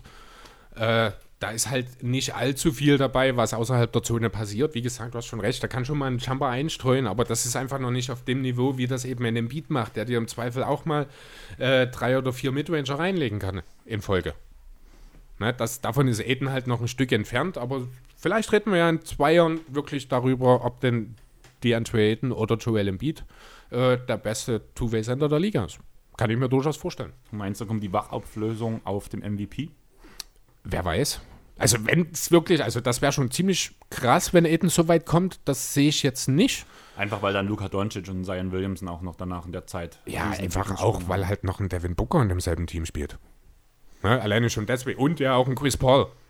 Ja, aber ich, wir haben ja gerade von den zwei, drei Jahren geredet, dann denke ich schon, dass Chris Paul eine wesentlich kleine Rolle einnimmt, Ja, wenn aber er Booker, überhaupt noch ja, da aber ist. dafür wird die von Booker entsprechend Genau. wachsen. Von daher, aber ja, ohne Frage. Also Eden richtig, richtig stark. Ich bin sehr, sehr gespannt, wie es mir jetzt für die Suns weitergeht, dann in den Finals, denn wie es aussieht, hat sich Chris Paul mit Corona infiziert. Ja, ist geimpft. Ja, BioNTech-Impfung im März, wenn mich nicht alles täuscht, oder April. Februar habe ich gehört. Auf jeden Fall schon relativ früh im Jahr, ja. Vor einer Weile. Ja, War ein ganz schöner Schock, muss ich sagen. Also es kam wirklich aus nichts. na, das war und dann äh, direkt im Anschluss kam ja danach die Kawaii-Verletzung. Ja, Das es war war ja ohnehin Wahnsinn, was in dieser Woche los war. Ich glaube, Genau. ein halbes Dutzend Trainer wurden wieder getauscht, oder nicht getauscht, sondern Reden sind wir dann auch gegangen. später drüber. Ja, Aber ja, ähm, es sieht ja ganz gut aus, dass er eher zurückkommen kann. Es gibt keine direkt, also laut CBA gibt es keine konkrete Maßnahme, wie das jetzt abläuft, da er infiziert ist, weil dieser Punkt ist, ähm, du hast keine Einschränkungen laut dieser, laut diesem Agreement. Sobald du geimpft bist, da hast du keine Einschränkungen mehr. okay. Das Sprich, ist, laut diesem Vertrag dürfte Chris Paul eigentlich spielen. das ist eine katastrophale Aussage, die hier gerade getroffen wird. Du gibst nur wieder, was letzten Endes festgelegt ist, aber wenn das wirklich passiert, dann schalte ich die Playoffs ab. Nee, er wird nicht spielen unter den Genau. Voraussetzungen, Also einfach das- weil er auch ein Vorbild für die Richtig, genau, Spielergewerkschaft ist. Aber es, Er soll es, seine zwei negativen Tests vorweisen, dann kann er auch gerne früher als die zwei Wochen wieder zurückkommen. Da habe ich kein Problem damit, aber solange die nicht da sind, nur weil dort festgelegt ist, oder weil dort nicht über Geimpfte geredet wurde, dass ihn jetzt einzusetzen, dann schalte ich die Playoffs aus. es wurde halt über Geimpfte geredet, aber nicht mit geimpft und trotzdem Mhm. Und- genau. positiv. Darüber hat halt keiner nachgedacht in diesem Agreement. Und das ist halt das Komplizierte, muss man ganz ehrlich sagen. Mhm. Finde ich gar nicht. Wenn ein Geimpfter infiziert ist, ist es scheißegal, ob er geimpft ist oder nicht, dann wird er wie ein Infizierter behandelt. Ganz ja, aber einfach. die Frage ist halt zum Beispiel, wenn du halt nachweislich ähm, gehandelt, ähm, so gehandelt hast, dass du äh, gefährdet bist, das Virus einzufangen, blöd gesagt. Wenn das nachweislich ist, irgendwie Chris Paul muss, glaube ich, in einem Club gewesen sein oder sowas, wenn ich Aha. das richtig gelesen habe. Okay. Dann ist, ähm, kann es passieren, dass du auf dein Geld verzichten musst für diesen Zeitraum, wo du nicht spielst. Ja. Das Ding ist aber dadurch, dass du mit diesem, mit diesem Agreement, sobald du geimpft bist, hast du keine Negativauslastung für das Spiel. Da geht es dann halt um das Geld. Müssen die Teams jetzt trotzdem Chris Paul das Geld zum Beispiel zahlen oder nicht? Darum geht es auch so ein bisschen. Ja, aber ganz ehrlich, das sollte das kleinste Thema an der Stelle sein. Äh, denn das Geld an sich ist ja eh schon verplant gewesen. Also Ja, wenn so- man es nicht bezahlt, dann ist es schön. Wenn man es bezahlt, dann hat man halt vertraglich einfach das gemacht, was ausgemacht wurde. Ich finde nicht, dass das jetzt in dem Zusammenhang in den Vordergrund rücken sollte. Und ich muss auch ganz ehrlich sagen, man sagt ja nach einer Impfung sind ja die Langzeitwirkungen und alles nicht mehr so krass, die Auswirkungen sind nicht mehr so krass. Ich glaube, das Spiel Game One wird er ja wahrscheinlich verpassen, je nachdem wie lange es dauert. Game 2 noch. Wollte ja gerade sagen, wir müssen erst mal schauen, bis der Gegner überhaupt feststeht. Genau. Aber Game One steht fest. Also selbst Okay. wenn es in Spiel 7 geht, mit den zwei Tests, mit dem Abstand, die zwischen den Tests sein müssen, würde er Game One auf jeden Fall verpassen. Okay. Und Game 2 ist so ein bisschen in der Schwebe. Und ja, im Großen und Ganzen brauchen wir auch über das Thema nicht eigentlich wirklich viel weiter reden. Momentan ruhen sich die Suns noch aus, können sich ein bisschen vorbereiten. Ich sag mal so, ein Spiel oder zwei Spiele ohne Chris Paul kann man auch mal schaffen, einfach weil Devin Booker uns gezeigt hat, dass er, Ja, man hat es ja in der vorherigen Serie auch gesehen, mit dem einarmigen Chris Paul. genau. Von daher sehe ich das gar nicht so als Problem und ich bin gespannt, wie es jetzt bei den Clippers und den Jazz weitergeht. Ohne Conley, ohne Kawhi, ohne Ibaka. Eigentlich sollten die Jazz im Vorteil sein, allerdings war das schon ein großes Statement, dieser 3-2-Sieg im Endeffekt danach für die das, Clippers. Das größte Statement ist die Tatsache, dass Patrick Beverly mal wieder einen Dreier getroffen hat. Der erste seit Spiel 2 aus der Dallas-Serie. Ja, ist aber auch gut so, dass er gerade nicht spielt, muss man sagen. Weil Gibt schon seine Gründe dafür. Ja, vielleicht auch nicht. Er würde wahrscheinlich auch in einer größeren Rolle gut funktionieren, aber Reggie Jackson ist einfach gerade überragend. Und auch ein Terrence Mann. Also Es gibt einfach gerade Guards äh, bei den Clippers, die vor der Saison nicht so krass eingeplant waren wie, wie Patrick Beverly, aber die einfach gerade über ihren Erwartungen spielen. Ja, gerade Jackson hat ja nun einen sehr, sehr entscheidenden Anteil auch äh, im vierten Viertel gehabt, dass man das letzte Spiel überhaupt für sich entscheiden konnte. Spielt, wie du schon sagst, deutlich besser, auch defensiv besser, als, ich also, als man ihn bisher wahrgenommen hat. Von daher ist es schon okay, dass Beverly hier hinten rausfällt. Ähm, muss man ja auch mal ganz ehrlich sagen, Beverly war nie einer der besseren Basketballer im Team. Er war halt immer ein Drecksack der, im defensiven Ende, der den offenen Dreier werfen kann. Ja, aber sowas brauchst du halt auch. Ja, das natürlich. Ist ja blöd gesagt, meine Zeit, wo wir Handball hier Sachsenliga gespielt haben, hatte ich ja auch manchmal die Aufgabe, du legst jetzt den Gegenspieler, damit er Schiss hat, damit er nicht mehr zu dir kommt. Punkt. Ja, gut, aber das kannst du halt auch in wenigen Minuten in Zweifel machen. Nein, äh, achso, damit du er nicht wieder zu dir kommt. Genau, okay, ich stehe dann in der Mitte vom Ja, Block, das okay. Hm. heißt, das ist ja die beste Wurfposition. Und wenn sie danach nicht mehr über mich drüber gehen, dann tue ich diesen Punkt absch also abschirmen, blöd gesagt. Hm. Und wenn du so Driving Lanes zum Beispiel zumachen kannst, weil wird in der NBA nicht passieren, beziehungsweise nicht so extrem passieren, aber wenn du so Driving Lanes zumachen kannst, weil die Leute einfach dich nicht attackieren wollen, Mhm. kann das halt schon Vorteile bringen. Ja, stimmt schon, ist schon richtig, ne? Aber sowas kann halt auch mal ein Terrence Mann bringen. Ja, aber ich glaube, so ein Drecksack ist Terrence Manny. Och, das kriegt er auch noch irgendwie eingebläut, da bin ich mir sicher. Hat ja gute Vorbilder in seinem Team. Ja, eben drum. Ähm, ja, wollen wir zum nächsten Thema kommen? Mhm. Ähm, Big Ben, Doc Rivers sagt, Simmons Free Throw Struggle is a mental thing. Glaube ich auch. Hast Ähm, du zumindest die Spiele deiner Sixers geguckt, trotz Äh, Fußball? Also nicht komplett. Muss ich, es war wirklich, ich habe mir die äh, schon mit angesehen, aber ich habe nicht die kompletten Spiele gesehen. Ich war die ganze Zeit ein bisschen nebenbei beschäftigt. Ähm, wie gesagt, also ich habe nicht den ganz großen Einblick. Ich habe jetzt gestern oder vorgestern bloß so äh, zu Lars geschrieben, ich mache mir Sorgen.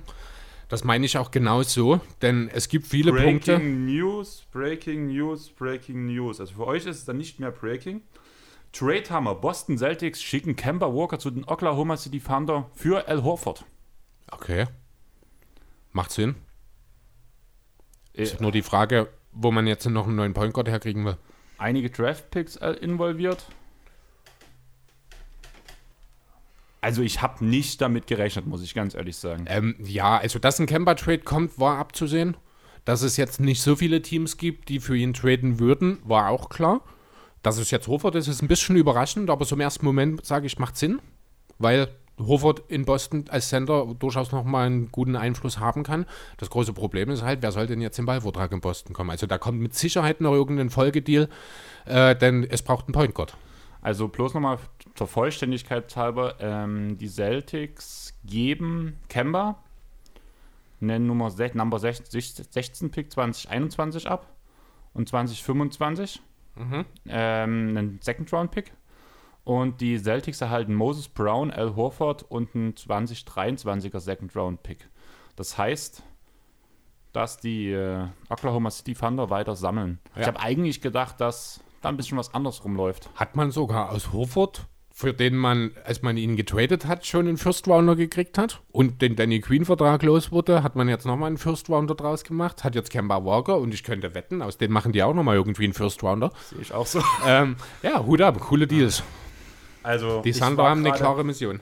Ich hatte mich gerade gewundert, hä, Spox um die Zeit, das ist so eine typisch unge- ko- eine richtig Ja. komische Zeit für Spox, wenn die jetzt was posten, weil Fußball ging noch nicht los, sonst läuft derzeit gerade nicht viel. Allgemein habe ich ja die Meldung nur auf diese Breaking News eingestellt. In den USA ist es gerade vormittags. Na, Da wird man jetzt nicht unbedingt erwarten, dass da viel passiert. Also es ist jetzt gerade 16 Uhr bei uns. Freitag 16 Uhr. Ja. Also ihr habt es dann alle schon gelesen, aber trotzdem war so, what the fuck?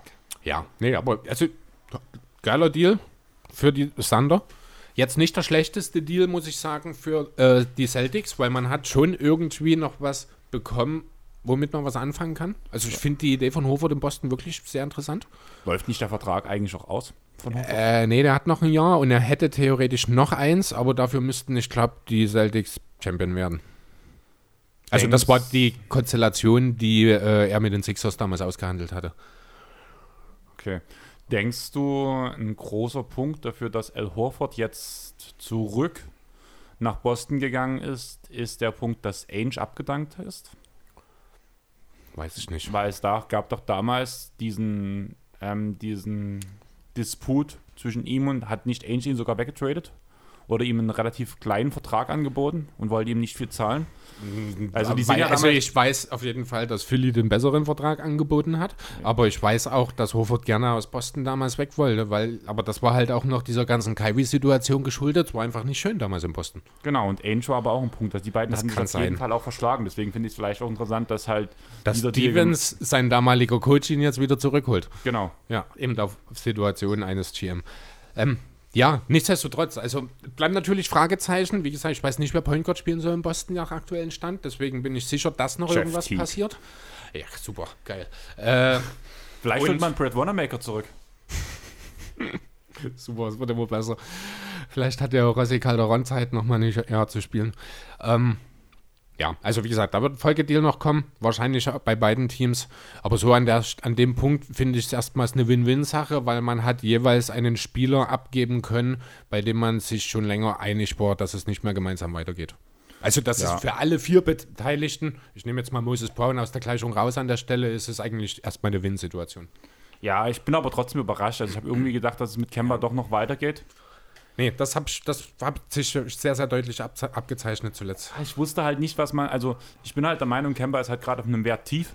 Also Wie äh, der Deal na, nichtsdestotrotz beweist, ne? Ja, und ich finde halt einfach auch, was man jetzt entgegenbekommen hat. Also ja, Al Horford ist schon so ein kleines Plus, aber auch mit dem, mit dem First Rounder und drum und dran. Zumal der mit, als Nummer 16 auch nicht so schlecht aussieht. Ja, das mag sein. Von wem ist der denn dann? Ist ja nicht der eigene dann. Ist auch egal. Ja, auf jeden Fall finde ich das halt schon, du hast schon ganz schön, Doch, es könnte der eigene sein. Die waren ja nicht so gut. ja stimmt, Klar, die, die mussten stimmt. doch durchs die sind doch in Play-ins gewesen, Ja. ja. Ja, und das ist halt so ein Punkt, wo ich halt sage, Ja, also es bleiben Fragezeichen übrig. Auf jeden Fall. Nichtsdestotrotz finde ich es erstmal okay. Und bin gespannt, was da äh, Stevens als nächstes machen wird. es kann nicht der eigene, doch, es kann der eigene sein, mein Fehler. So. Doch, ich, also es kann schon Ja. sein, dass es der eigene ist. Dadurch, dass man über die Play-ins Genau. gegangen ist, ist das durchaus möglich, ja. Ja, zurück zu deinen Sixers. Was machst du mit Ben Simmons? Weil wenn Ben Simmons in der Crunch-Time nicht spielbar ist, was ja momentan leider der Fall ist, Ja, das Problem ist, er ist nicht der Einzige. Momentan ist auch Embiid in der Crunch-Time nicht spielbar. Einfach weil sein Knie das nicht zulässt. Deswegen haben wir Spiel 4 verloren. Deswegen gab es einen gigantischen, also nicht nur deswegen natürlich, aber gab es einen gigantischen Einbruch jetzt in Spiel 5. Man hat mit 26 Punkten geführt. Im dritten Viertel und gebt dann am Ende doch mit 109 zu 106 als Verlierer hier nach Hause. Das darf nicht passieren. Gleich gar nicht zweimal in Folge. Äh, das sind jetzt halt auch zwei Klatschniederlagen, die Sixers, die es so in der Form bisher auch noch nicht gegeben hat. Denn Philly hat sich bisher als sehr gutes Klatschteam bewiesen. Und ich muss, ja, es sind zwei Sachen, die da einfach immer wieder kommen. Das ist Embiids Knie und das ist Simmons Performance. Ne, ich sitze jetzt hier im Simmons-Trikot da. Das ist weniger als Statement zu, ver äh, zu verstehen, als vielmehr als Hoffnung. Kann man das als Statement verstehen? Du meinst Black Griffin? Naja, im Clippers-Trikot. Ja, macht er, macht er wirklich. Er hat es aber auch nicht besonders schwer. Ja, aber ja, trotzdem muss man sagen. Lieber an Blake. Ja, definitiv. Ähm, ja, ich weiß es nicht. Also Hackeband funktioniert sehr gut. Ich weiß, 32 Prozent seiner Freiwürfe hat er in dieser Serie getroffen. Oder in den gesamten Playoffs. Ne, 4 von 14 waren es im letzten Spiel. Ach so.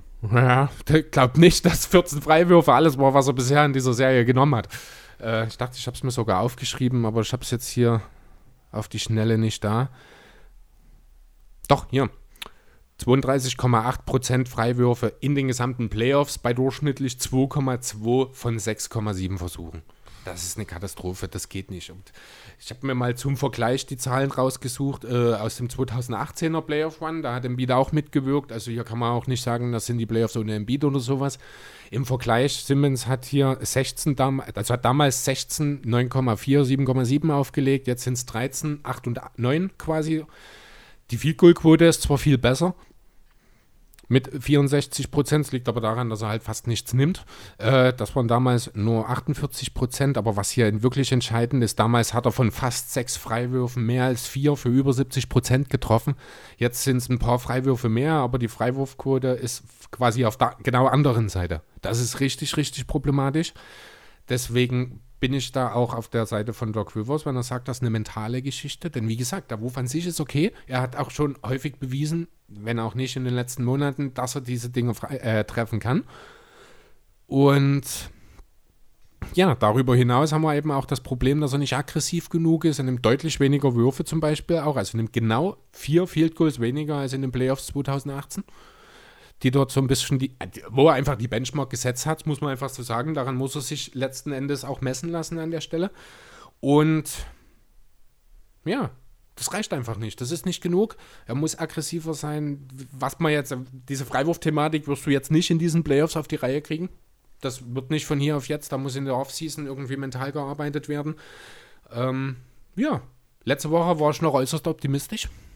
Mittlerweile gehe ich mit den Hawks, muss ich ganz ehrlich sagen, weil Embiid ist nicht in der Lage, mit seinem Knie äh, über 48 Minuten zu dominieren. Das ist zwingend notwendig. Und wenn dann auch noch wie in Spiel 5 Tobi nochmal so ein Off-Game hat, gefühlt das erste in der gesamten Saison, ja, dumm gelaufen. Dann ist es halt auch schneller vorbei, als du denkst. Das Ding ist irgendwie, bin ich immer noch bei den Sixers? Ich gerade nicht, also ich habe echt, das, ich habe echt, ich mache mir echt Sorgen. Die Frage ist, muss man drüber nachdenken, wenn man jetzt gegen die Hawks rausfliegt, ob man da auf Season eine Kartumstellung macht? Ah, das ist so eine Diskussion, von der weiß ich gar nicht, wie ich darauf antworten soll. Man muss halt äh, vielleicht auch ganz kurz nochmal zu diesem Also ich will auch gerade absichtlich in dieser Wunde poolen, einfach weil ja, es ja schon Diskussionen sind und ich ja lese ja auch einige klar. Sachen. Hm. Und du regst dich ja auch eigentlich regelmäßig drüber auf, was du in deiner Sixers Nations Gruppe liest und sowas. Ja, das, das ist natürlich auch nicht besser geworden zuletzt. Ich finde es trotzdem noch irrational teilweise. Ähm, ich will noch mal ganz kurz auf was anderes, was mir bei den Zahlen ein bisschen aufgefallen ist. Äh, das Entscheid die entscheidende Situation oder das, der entscheidende Lauf waren übrigens die Bankspieler. Insbesondere bei den Hawks. Also die ganzen Stotter der Hawks haben alle ein negatives Plus-Minus. Dafür kommen Gallo, Okongwu, Solomon Hill, die haben alle über plus 10. Lou Williams kommt mit plus 31 von der Bank in diesem Spiel. Der hat im dritten, vierten Viertel teilweise komplett übernommen. Äh, also sowohl als, Ab als Scorer, hat er, ich glaube, 15 Punkte auch gemacht, sehr effiziente. Und äh, genauso aber auch als Playmaker, Lou Williams. Was ich dann bei dem Punkt auch wieder nicht verstehe. warum wird er nicht attackiert? In Tobias Harris. Nämlich da komplett in der Pflicht. Tobias Harris hat den Körper dazu und Lou Williams komplett zu overpowern. Ja, ben Simmons genauso. Ja, stimmt, Ben Simmons genauso. Embiid wahrscheinlich ist zu ja, da wird Stark, selten in diese Matchups genau. äh, geschickt, aber dafür, was auch sehr gut in den letzten beiden, oder was eigentlich das Einzige war, was gut funktioniert hat in den letzten beiden Spielen, ist Seth Curry.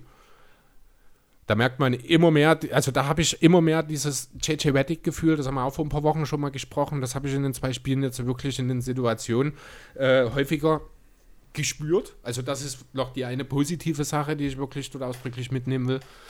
Äh, aber ansonsten, ja, ist es gerade nicht leicht für mich, hier was Positives zu finden, wenn ich ehrlich sein soll. Kann ich voll und ganz verstehen. Deswegen wollte ich halt fragen, wie es halt weitergeht. Zum Beispiel auch mit der Danny Green-Verletzung. Findest du es richtig, dass Kurkmaz startet, um Shooting zu bringen? Hättest du lieber Matisse gebracht? Ähm, ich habe mit Matisse gerechnet, aber nachdem ich ein bisschen drüber nachgedacht habe, macht das durchaus Sinn mit Kurkmaz, da man äh, Simmons einen neuen so- Shooter hat.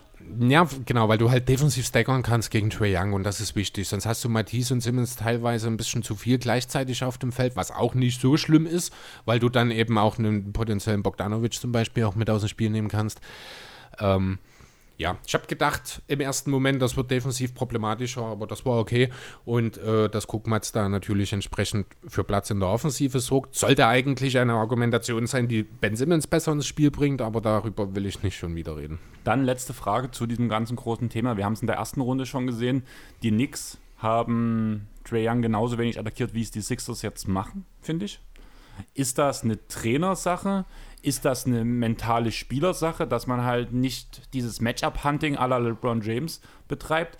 Oder verteidigen die Hawks das wirklich so gut, dass man diese Switches nicht zulässt? Da gehört vieles zusammen. Da sind wir wieder bei der, beim Thema Aggressivität von Ben Simmons. Da sind wir äh, auch dabei, dass das natürlich ein bisschen anders alles funktioniert, wenn dein, äh, dein Franchise-Player ein Center ist. Ne, dann kannst du die Matchups nicht ganz so handen, wie das ein LeBron James als dauerhafter Ballhändler machen kann. Ja, da aber du müsste hast- man halt eher über Ben Simmons wieder. Ja, ich, ich, wir müssen echt aufhören. Harris. Ich, oder Harris auch, ja, äh, aber wir müssen echt aufhören. Ich habe Angst, wenn wir hier weiterreden, dann hasse ich Ben Simmons, wenn wir heute aufhören. Lass uns bitte nicht weiter über die Sixers reden. Dann, was sagst du zu- dieser Freak-Verletzung von Kyrie Irving? Um nochmal Abartig. Ich habe mir das Video angeschaut, dann im Nachhinein Sei nochmal. froh, ein, dass du es nicht live gesehen hast. Ein ESP Wunder, dass der überhaupt ohne Hilfe die Halle verlassen konnte. ESPN hat das sechsmal in Wiederholung so gebracht, in abartig. Großaufnahme mit Zoom. Oh, das sind Amis, das ist so abartig. Da an der Stelle auch nochmal große Liebe an das dänische Team. Die haben gezeigt, wie es richtig ist und nicht die amerikanischen äh, Regisseure, die sich wahrscheinlich darauf ein runterholen, eine Verletzung zu zeigen. Ich weiß es nicht, das ist abartig. Das hatten wir ja damals bei Gordon Hayward genau dasselbe. Also ganz schlimm. Klar, du zeigst noch ein oder zweimal, das gehört dazu zur Berichterstattung, aber da muss auch irgendwo mal gut sein. Und das war wirklich, der hat auf 90 Grad gestanden. Wenn nicht sogar ein bisschen drüber, würde ich Ja, sagen. also wenn dort nicht, gibt es eine klare äh, Diagnose mittlerweile ja auch noch nicht. Ne? Also ich kann mir nicht vorstellen, dass dort nichts gerissen ist. Also Sandro sagte, ein Riss wäre das harmloseste Ja, von allem und der ist genau. ja Physio. Da, da kann durchaus auch der Knöchel brechen. Das ist es offensichtlich nicht, denn das wüsste man mittlerweile. Äh, aber ganz, ganz üble Verletzung. Also wie er landet vor allem. Die Verletzung scheint ja jetzt doch nicht im schlimmsten Maße auszugehen. Ja, wir haben jetzt aber schon die Kawhi-Verletzung angesprochen. Wir haben jetzt die Irving-Verletzung angesprochen. Sonst hatten wir ja noch einen Chris Paul, der nicht bloß mit Corona infiziert war oder ist, sondern hatte ja auch eine Verletzung an der Schulter. Hat aber kein Spiel ausgesetzt, Ja. war immer dabei. Anthony Davis, Harden, Harden Mitchell, und so weiter. Conley, und Jalen so. Brown. Und daraufhin hat sich LeBron ja lautstark geäußert. Mhm. Was hältst du von diesen Aussagen, die er bringt? Ah, ja, hat Also für nicht euch Unrecht. geht halt darum, dass er ja vor der Saison gesagt hat, dass, diese, dass die Pause zu kurz ist und dass ja, Ja, er hat, er hat nicht Unrecht, natürlich. Ne? Wir haben da auch am Anfang der Saison sehr lange drüber diskutiert. Wir sind dann am Ende zu dem Punkt gekommen, dass rein aus wirtschaftlichen Gründen die 72 Spiele sinnvoll sind. und auch den Punkt wird LeBron James vertreten haben Ähm, Und Saison. den hat er natürlich auch vertreten. Gleichzeitig äh, ist es auch kein Zufall, dass die Finalteilnehmer aus dem Vorjahr jetzt in der ersten Runde rausgeflogen sind. Ähm, ja, Unrecht hat er nicht. Und äh, ich bin mir aber auch sehr sicher, dass die Liga sich dieses Risikos absolut bewusst war und das halt auch einfach aufgrund der Situation ja fast zwangsläufig in Kauf nehmen musste. Ob sie das nun wollten oder nicht. Sehe ich ganz genauso. Und deswegen finde ich auch die Kommentare und wie es LeBron James geschrieben hat, ein auch ein hart. bisschen hart, genau. Vor allem, weil er ja auch relativ viel Mitspracherecht hat Mhm. mit Ja, auch einfach Einfluss. und ja, Einfluss, ein bester Freund des Gewerkschaftsführers. Ja. Also hat genug Einfluss.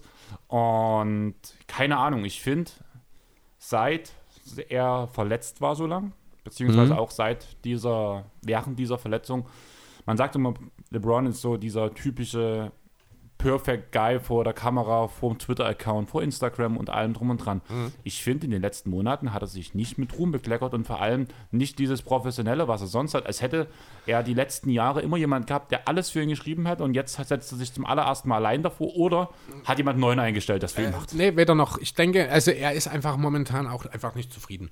Mit sich selbst, mit der Situation, mit den Lakers. Da gibt es einfach momentan sehr, sehr viel, was ihn wahrscheinlich so ein bisschen auch seine Stimmung drückt. Da gehört natürlich das frühe Aus dazu, da gehört die zweite größere Verletzung in Folge dazu.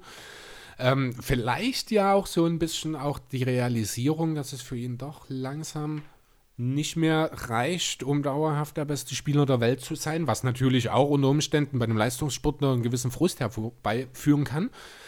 Ähm, ja, ich glaube nicht, dass sich da jetzt äh, irgendwie, dass er da sein Social Media Team geändert hat oder nicht. Ich, also ich weiß es nicht, aber ich denke, er wird schon den größten Teil selber machen.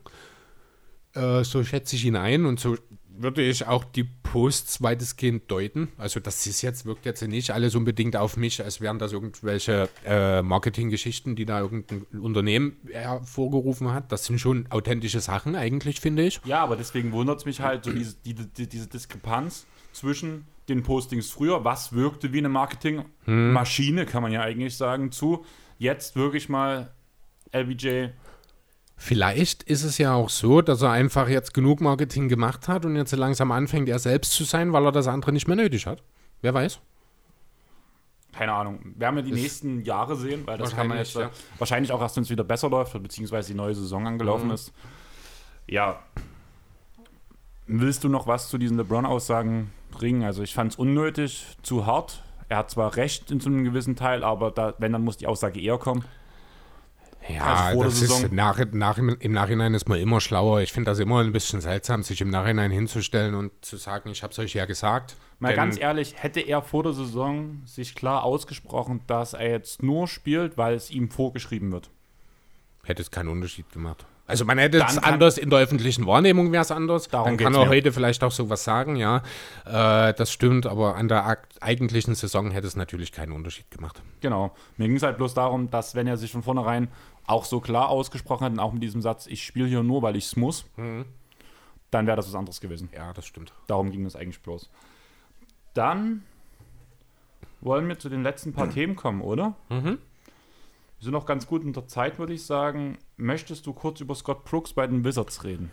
Ähm, ja, so viel gibt es ja nicht zu sagen. Der Vertrag lief aus. Man konnte sich nicht einigen. Man geht getrennte Wege. Wahrscheinlich waren die Wizards nicht bereit, ihm das zu bezahlen, was er verlangt.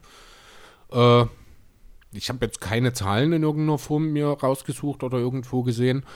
Aber er hat nun die Wizards wieder in die Playoffs geführt. Das ist eine Sache, die ihm wahrscheinlich hoch anzurechnen ist, aber es scheint in Washington nicht gereicht zu haben, um ihm seine Wünsche zu erfüllen.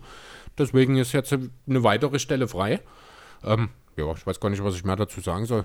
Also, was ich recht interessant fand, das hatte ich bei God Next gehört, bei der letzten Rapid Reaction, die gestern, glaube ich, rauskam. Auf dem Nachhauseweg, auf dem Fahrrad habe ich das gehört, dass die Wizards sich geäußert haben, da ja Scott Brooks ist ja schon ein Defense-Coach und die wollen mehr einen CEO, blöd gesagt haben, als Head Coach, der sich ein Team zusammenstellt aus Defense-Coach und so weiter, der sich nicht mit Details beschäftigt, sondern die Leute richtig anweist, die sich danach komplett drauf fokussieren können auf ihre jeweiligen Spezialgebiete und er das dann zusammenführt. Sowas suchen Aha. die Wizards angeblich. Okay. Da gab es auch Postings dazu, hat Trey gesagt. Und Weiß ich nicht. Also ich bin mir ziemlich sicher, dass auch Scott Wood äh, einen entsprechenden Trainerstab hat. Nee, ich meine, egal welchen Trainer du dir ranholst, jeder hat ein Steckenpferd, ein bestimmtes. Ob das nur die Offense ist, ob das die Defense ist, ob das die Spielerentwicklung ist. Da hat jeder irgendwo so seinen äh, Bereich, wo er ein bisschen mehr heraussticht für gewöhnlich. Dann, wer weiß, vielleicht reden wir auch hier über den potenziellen Mike D'Antoni-Deal. In der Beschreibung finde ich gerade das sehr, sehr passend, wenn ich ehrlich sein soll. Erfahrung mit Westbrook hat er auch schon. Könnte interessant sein. oder halt auch nicht. Ja, interessant auf jeden Fall. Ja, na, das Ding ist aber, auch wenn D'Antoni in dem Jahr auch gegangen ist, war ja diese ganze Sache, dass Westbrook mit wie er eingesetzt wurde, wie die Situation in Houston war, sehr unzufrieden und da war er ja noch unter D'Antoni. Ja, das hat Und- er aber auch, da kam ja viel von oben. Genau. Das ist Alles halt das der- Houston, der Franchise, äh, die Franchise-Politik letzten Endes, Harden über alles damals. Genau. Da, da weiß ich nicht, wie viel Schuld an der Stelle wirklich Mike D'Antoni hatte. Ja, aber du weißt halt auch nicht, wie sehr das Verhältnis zum Beispiel gelitten haben kann. Ja, und das, ist halt so eine Sache. Aber ich halte Westbrook eigentlich schon off-court für einen ziemlich cleveren Kerl, der äh, weiß, wie man, soll, wie man mit solchen Sachen umgehen muss. Und der hat natürlich auch die Blicke hinter die Kulissen bei den Rockets gehabt und wird sicher auch ganz genau wissen, was für, äh, für wofür Anthony, D'Antoni verantwortlich war und wofür nicht. Also da sehe ich nicht wirklich Probleme, weil das sind eigentlich beides lässige Dudes, die sind bestimmt so zwischenmenschlich gut miteinander ausgekommen. Okay. Dann wollen wir zu den Pelicans weitergehen. Jo, reden wir über den Coach oder über die Familie? Sehr schön, dass du die Familie auch anbrichst, weil ich gar nicht gemerkt habe, ob gewusst habe, weil das ging völlig an mir vorbei. Ich habe heute früh noch so ein paar mhm. Sachen gecheckt, mit einem Bleacher Report im Endeffekt darauf gestoßen, dass die Familie von Zion einen Trade fordert. Ja, soweit würde ich jetzt noch nicht gehen. Also ein Trade gefordert haben sie nicht, aber es gibt wohl Gerüchte aus dem Umfeld von Familie Williamson, dass man in den Pelicans sehr, sehr unzufrieden ist und ihn schon raushaben will aus das New Orleans, weil die Franchise nicht in der Lage ist, ihm was Ansprechendes an die Seite zu stellen. Das sind schon keine Gerüchte mehr. Das ist in einem Interview sogar mhm. one-on-one rausgekommen. Ja. Nur Zion hält noch zu den Pelicans und äußert sich nicht zu diesen Aussagen. Ja, was soll er? Erstes, größte, erst. Ganz ehrlich, ich weiß nicht, was das soll, warum sich jetzt die Familie von ihm äußert und ihn damit selber so, ja, in die Pfanne haut. Ich muss irgendwie an KP denken, an Christoph Porzingis. Ich muss dabei an Lava Ball denken. Ja, zum Beispiel, ja, passt auch sehr gut. Also, ja. Das ist, ich finde das völlig, das ist, wer, ich kenne die Familie Williamson nicht. Ich weiß nicht, ob es dort eventuelle professionelle oder zumindest amateurhafte Basketball-Vergangenheit gibt, aber ich finde, das ist total unangemessen, dass sich dann irgendwelche Familienmitglieder hinstellen und sagen, die Pelicans machen mit unserem Jungen nicht das, was er verdient, so sinngemäß. Ich weiß nicht, was das soll. Damit bringst du den Spieler in Verruf, damit setzt du die Franchise unnötig unter Druck, die übrigens gerade ihren Coach entlassen hat, um dafür zu sorgen, dass Zion eine bessere Situation vorfinden kann. Ähm, völlig fehl am Platz, völlig vom Timing her daneben. Ich weiß nicht, ich habe kein Verständnis dafür. Zumal du ja auch den Ruf der Franchise extrem noch schade ist. Du ja. musst ja sehen, schon dieser Anthony Davis-Abgang hat ja dem Ruf extrem geschadet. Mhm. Ja gut, also man muss fairerweise auch sagen, die Pelicans schaden sich selbst sehr. Ne? Ja, das ist ja auch absehbar, aber durch die so Superstar-Abgänge, man tut kein ordentliches Team zusammenstellen und so weiter und so fort. Also du hast schon den Coach angesprochen. Ich bin nicht der Meinung, dass der Coach schuld ist. Ähm, also er hat schon natürlich ein Stück weit nicht unbedingt das Beste aus dem Spielermaterial geholt, rausgeholt. Ingram war ja auch unzufrieden zwar mit ihm, ja, aber, aber er hat halt auch ein scheiß Spielermaterial für seine Stars an die Seite gestellt bekommen. Ne? Das ist das mir. Entscheidende an der gib, Stelle. Gib er ist schon ein bisschen ein enormes Schwein gewesen. Gib wenn Gandhi deine Spieler, die Spieler, die du brauchst, das kann doch nicht, das ist wie das, wie das beste Beispiel. Ja. Das ist ja auch mit angesprochen, zum Beispiel, wie Zion gerade auf die Pelicans zu sprechen ist. Der muss ja ein Riesenfreund von JJ Reddick gewesen sein. Ja. Und da sich ja JJ in seinem Podcast hier auch sehr negativ geäußert hat und so ein paar Umstände noch erklärt hat, was ja für Zion auch neu war anscheinend, so wie das klang. Meinst du diese Trade-Geschichte? Ja. Dafür sehe ich aber immer noch absolut JJ Reddick äh, als, ja, also da stellt er sich selbst ein bisschen besser dar, als er, als er es verdient, finde ich, denn er hat einen Vertrag in New Orleans unterschrieben und wenn ich zu blöd bin und mir mündlich zusichern lasse, dass du irgendwann getradet wirst, sorry, habe ich kein Verständnis dafür. Wenn ich ja. in den Osten, wenn ich an die Ostküste gehe, dann suche ich mir in der Offseason ein Team in der Ostküste und hoffe nicht, dass ein Team, in deren Hände ich mein Schicksal für das Jahr lege. Und genau das hat er gemacht. Dann hoffe ich nicht, dass die vielleicht dann doch das tun, von dem ich hoffe, dass es passiert. Also muss ich ganz ehrlich sagen, da hat sich Reddick auch keinen Gefallen getan damit. Ja, dass sich keinen Gefallen getan hat, ja, gebe ich dir vollkommen recht. Vielleicht hätte man auch über eine, hätte damals eine Trade-Klausel, weil du ja sagst, genau. mündliche Zusage, dann diese Trade-Klausel mit einbauen. Aber im Großen und Ganzen verstehe ich aber trotzdem, dass dieser Unmut danach geschieht. Ja. Weil ich tue auch gern mal freuen, wenn Freunde oder auch Arbeitskollegen, Blöder, was ja wahrscheinlich eher zutreffen würde, wenn man von Arbeitskollegen redet, wenn die mir versichern, ich mache das, dann verlasse ich mich drauf, dass das gemacht wird. Auch wenn es bloß mündlich ist. Ja, aber du bist jetzt ja auch in deiner Position nicht unbedingt äh, für ein Milliardenunternehmen zuständig. Na, bei dir, das soll nicht abwertend klingen, aber bei dir geht es halt darum, dass hier und da mal ein Teil gebaut wird. No offense, ne? Also ich weiß, deine Arbeit ist wichtig und das ist, muss auch gemacht werden.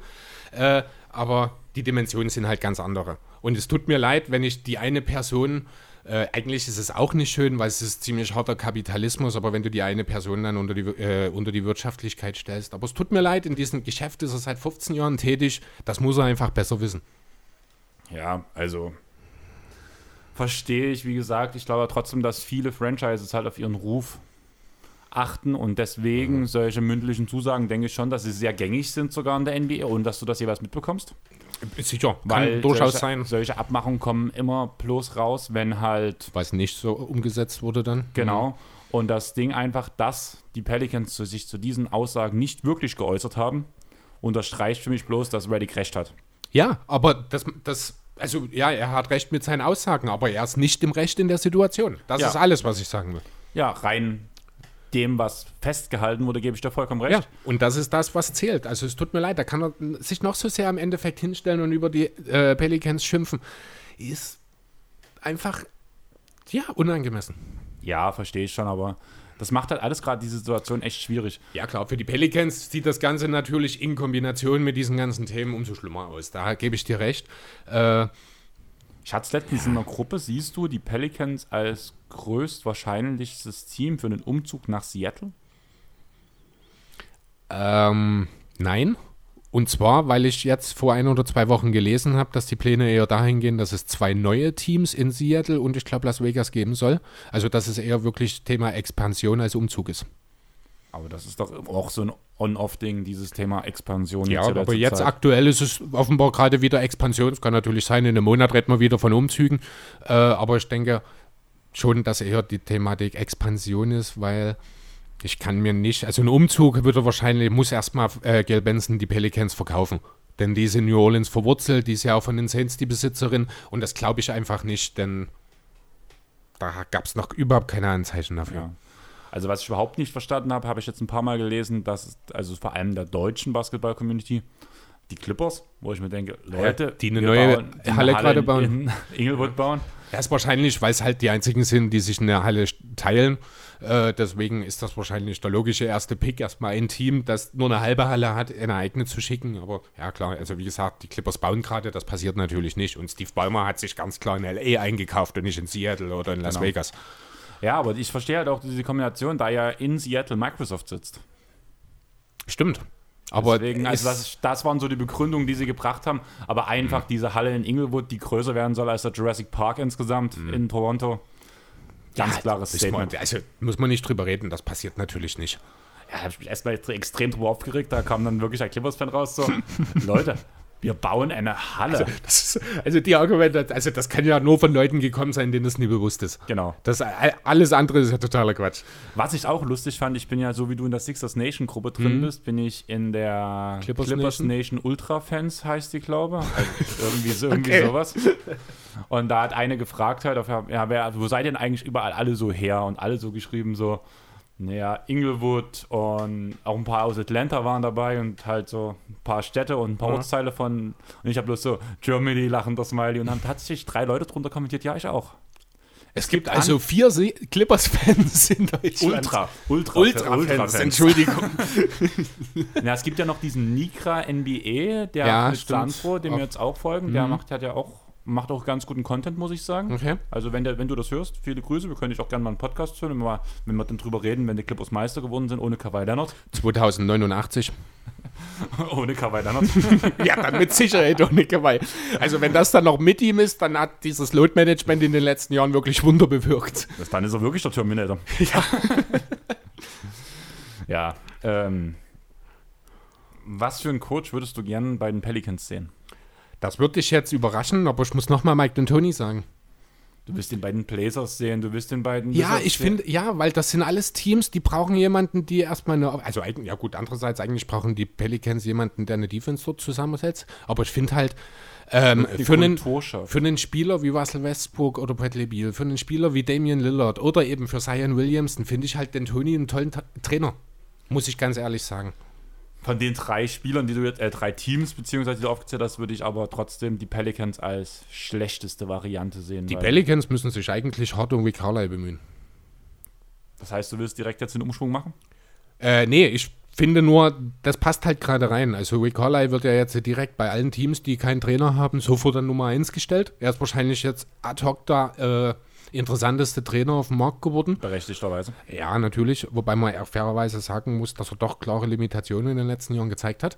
Ähm, Ja, und dann müssen wir natürlich auch über die Pelicans reden. Carlisle ist jemand, der eine Defense zusammenführen kann. Carlisle hat gezeigt, dass er eben auch in der Lage ist, jemanden die Schlüssel zu einer Franchise in die Hand zu drücken. Das haben wir jetzt bei Luca gesehen zuletzt. Warum nicht dasselbe mit äh, Zion machen? Dazu müssen natürlich nach wie vor ordentlich Kaderveränderungen in New Orleans vorgenommen werden, damit das Ganze funktionieren kann. Aber ja, interessant finde ich die Gedanken schon. Okay, und du würdest auch die und Tony gerne in Dallas sehen, so wie ich dich einschätze? äh, ich glaube, in Dallas deutet wohl momentan doch einiges darauf hin, dass es eher Carlines Assistent wird. Andererseits weiß ich, also weil wohl gerade Luka Doncic sehr enges Verhältnis zu ihm hat. Aber das ist nicht dieser komische. Nee, du meinst ja den mit dem griechischen Namen, ne?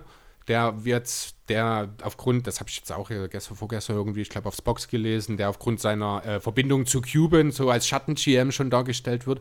Äh, angeblich soll es ja bei ihm auch darauf hinauslaufen, dass der Vertrag nicht verlängert wird. Aber da geht es auch um die GM und nicht um die Coachingstelle. Na, der hat sich auch mit Luca verworfen. Äh, ja, schon häufiger offenbar. Mhm. Also, ne? also Luca war ja auch sehr, sehr eng mit Donny Nelson. Er hat ihn getraftet. Die haben auch enges, mit auch mit Carlisle, wobei mit Carlisle ist er wohl doch auch hier und da mal ein bisschen aneinander geraten. Also auf professioneller Ebene natürlich. Dich, also ich glaube, es gibt keinen, der nicht mit Carlisle aneinander genau. geraten ist. Ja, darf man halt auch nicht äh, überbewerten. Man ich muss glaub, auch ganz solange du von Carlisle nicht mehr äh, noch eingesetzt wirst, ist immer alles in Ordnung. Ja. Siehe Rondo, genau. Ja.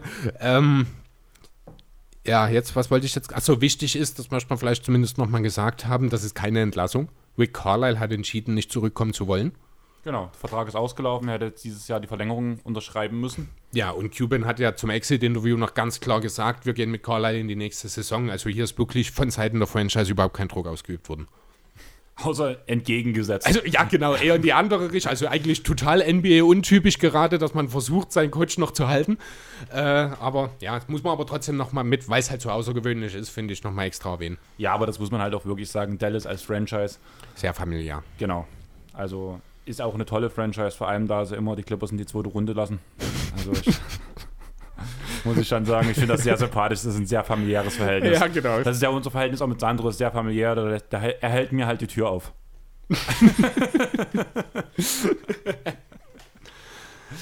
Ach ja. Ja. Müssen wir uns Sorgen darüber machen, ob Luca jetzt verlängert oder nicht? Nein. Ich denke nicht, oder? Das ja, wird ja alles gerade wieder ein bisschen heißer gekocht, natürlich, als es wahrscheinlich wirklich ist. Das Geld regiert die Welt, von daher. Ja. Und Luca ist noch jung. Luca ist noch jung, selbst wenn er jetzt in seinem nächsten Vertrag kein Champion wird, hat er immer noch mehr als genug Zeit, um dann zu sagen, hey Leute, ich will vielleicht doch nicht mehr für euch spielen. Was ich immer noch für unrealistisch finde, ähm, weil ich glaube, solange Mark Cuban dort was zu sagen hat, wird sich äh, Luca schon sehr, sehr hart überlegen, ob er woanders hin will und sich ins, aus dem gemachten Nest verlassen will. Das ist ja der Punkt, was wir letztens auch hatten. Also du hast halt mit Mark Cuban einen genialen Besitzer. Da habe ich aber mit Sandro, wir wollten eigentlich eine Diskussion führen. Das hatten wir damals in dem Pod dann irgendwie dann doch überschlagen, wer den besseren Besitzer hat, ob Ballmer oder Cuban der bessere Besitzer ist. Cuban. Aber das liegt einfach auch daran, dass er schon seit vielen Jahren macht. Ja, aber ich kann mir halt vorstellen, dass wenn, der Ballmer, irgendwann dort genannt wird. Ich sehe es halt jetzt eigentlich schon, dass er auf dem richtigen Weg ja. dahin ist. Das Einzige, was Cuban noch vor ihn setzt, in einfach wirklich die Jahre. Ja, ist so. Aber alleine, wenn ich jetzt schon an das Spiel 5 schon wieder denke, wie das, diese Szene mit Paul George, die ist so herrlich. Es ist allgemein, es gibt viel Liebe gerade in den Playoffs. Ich habe eine schöne Collage gesehen, weil es gab ja jetzt auch zwischen Steve Nash und KD nach seinem Monsterspiel genau. dieses schöne Bild mit der Umarmung und dann, ja. ich glaube, es war direkt der Tag danach, wenn mich nicht alles mit täuscht. Ballmer und George, sehr schön so übereinander. Viel Liebe in den Playoffs, äh, fand ich sehr schön. Ja, ich fand halt, hast du dieses, diesen, hast du bloß das Bild gesehen oder hast du diese komplette Szene gesehen? Ich nur das Bild gesehen. Die Szene war halt wirklich so, ähm, Paul George geht lachend zu, also erstmal Paul George geht lachend was ja schon mal was Besonderes kam, kam in den letzten Jahren nicht genau. so häufig in den Playoffs vor? Allgemein nicht. Also, da ja, er immer so ein bisschen ein ernsteres Gesicht hat, ja. geht so lächelnd lachend zu Bäumer hin. Die beiden schlagen ein, tun kurz zwei, drei Worte. Paul George dreht sich schon so halb weg, weil er wieder zum Team gehen möchte. Und Bäumer Siehst du richtig, wie er ihn auf immer an der Hand zieht und so? ranzieht und dann auch umarmt. Ah, herrlich, sehr schön. Muss ich mir vielleicht nochmal in Bewegung Und das ist halt anschauen. auch dieser Punkt, halt, warum ich halt sage, Bormer steht zu seinen Jungs. Und ah, ohne ich, Frage, das siehst du auch, wie er einfach immer am Spielfeldrad sitzt und mitgeht. Das ist genau. was Außergewöhnliches, was Bormer dort macht. Und was man auch immer noch sagen muss, Bormer ist einer von den wenigen Leuten, die man immer wieder sieht, mit Maske komplett über der Nase, ja. FFP2-Maske komplett verschlossen. Das ganze Spiel ist, ich habe noch keine Szene gesehen, wo Bormer, selbst wenn er mit jemandem redet, oder wenn du siehst, er schreit, aber der setzt seine Maske einfach nicht ab. Ja, Steve Ballmer ist ein echtes Vorbild, muss man wirklich mal sagen. Äh, ja, also ich kann nichts Schlechtes über den Kerl sagen. Ja, es ist halt so. Ja. Einfach alles, was er macht. Also Und ja, wir klar, reden von einem milliardenschweren Typen. Wie oft passiert denn das? Muss man Ja, ja mal sagen, ne? also er hat halt auch einfach durch das Geld, was er hat, halt keine Probleme. Aber ich glaube, gerade diesen Charakter, diesen, diese Menschheit, er hat, das hat ihn so weit nach vorne gebracht. Ja, richtig, genau. Also das ist halt, der ist auch so, so 100% authentisch immer, ne? Das, ich kaufe dem, ich würde Steve Ballmer alles abkaufen, was er mir sagt. Genau. Ich glaube dem das sofort. Der ist schlau Ja, und ist einfach so ein Mensch, der. wirkt unheimlich vertrauenswürdig, authentisch und ehrlich. Das ist, ich finde So- den Typen cool. Das ist so wie der nette Onkel. Ja, genau, richtig, richtig so. Hier, Modern Family, wie heißt er? Also, der wirkt nie immer ehrlich, aber irgendwie muss ich manchmal auch an ihn denken. Du meinst bestimmt Phil, oder? Nein, Phil ist ja der Hauptfigur. Du hast doch diesen kräftigen, da mit der jungen. Ach, du meinst Cam? Ge- Nee, was, Nein. diesen kräftigen mit der Jung, was? der mit der Latina zusammen ist. Ach, du meinst Noba, Jay, Genau, Jay. El Bundy. Irgendwie muss ich immer dran denken, wenn ich die beiden so nebeneinander, so rein vom Äußerlichen her mit dieser Ja, mit diesem stimmt. Bauch. Mit- eine gewisse Ähnlichkeit und, ist und dieser runde tatsächlich Kopf, da. dieses, auch dieses Lächeln, was beide haben, ist halt sehr Ja, ähnlich. genau. Äh, ganz kurz, also es geht um Ed O'Neill, hat, äh, ist wahrscheinlich den meisten noch unserer Generation als El Bundy aus schrecklich netter Familie bekannt. Seine andere große äh, Rolle eben in Serien war Modern Family als Jay Pritchett. Kann ich auch nur jedem empfehlen, sehr schöne Serie. Äh, sehr lustig und auch schöne Stories dabei. Jo, wollen wir jetzt noch schnell über Donny Nelson reden, weil der hat ja nach 24 Jahren sein Amt auch niedergelegt. Nee, er wurde entlassen, oder? Ich glaube, das war so ein gemeinsames Ding. Also, so. da, aber das war, da hat er auf jeden Fall äh, auch die Franchise für seine Hände mit dem Spiel, würde ich behaupten wollen. Das war jetzt nicht so wie bei Carlisle eine rein einseitige Geschichte. Äh, wobei andererseits, wenn ich jetzt drüber nachdenke, habe ich, ich glaube, sogar auch gelesen. Da weiß ich jetzt aber, ich hoffe, ich bring's nicht durcheinander, dass wohl doch da, das auch von Donny ein bisschen ausging. Du hast recht. Da habe ich nämlich sogar noch die Woche gedacht, dann kann Luca das eigentlich gar nicht so, so negativ sehen, denn wenn es von ihm ausgeht, dann äh, ja, kann er ja der Franchise keinen Vorwurf machen. Zumal du halt eigentlich auch einen Donny Nelson nicht, wenn es von beiden Seiten irgendwie kommen würde, nicht feuerst.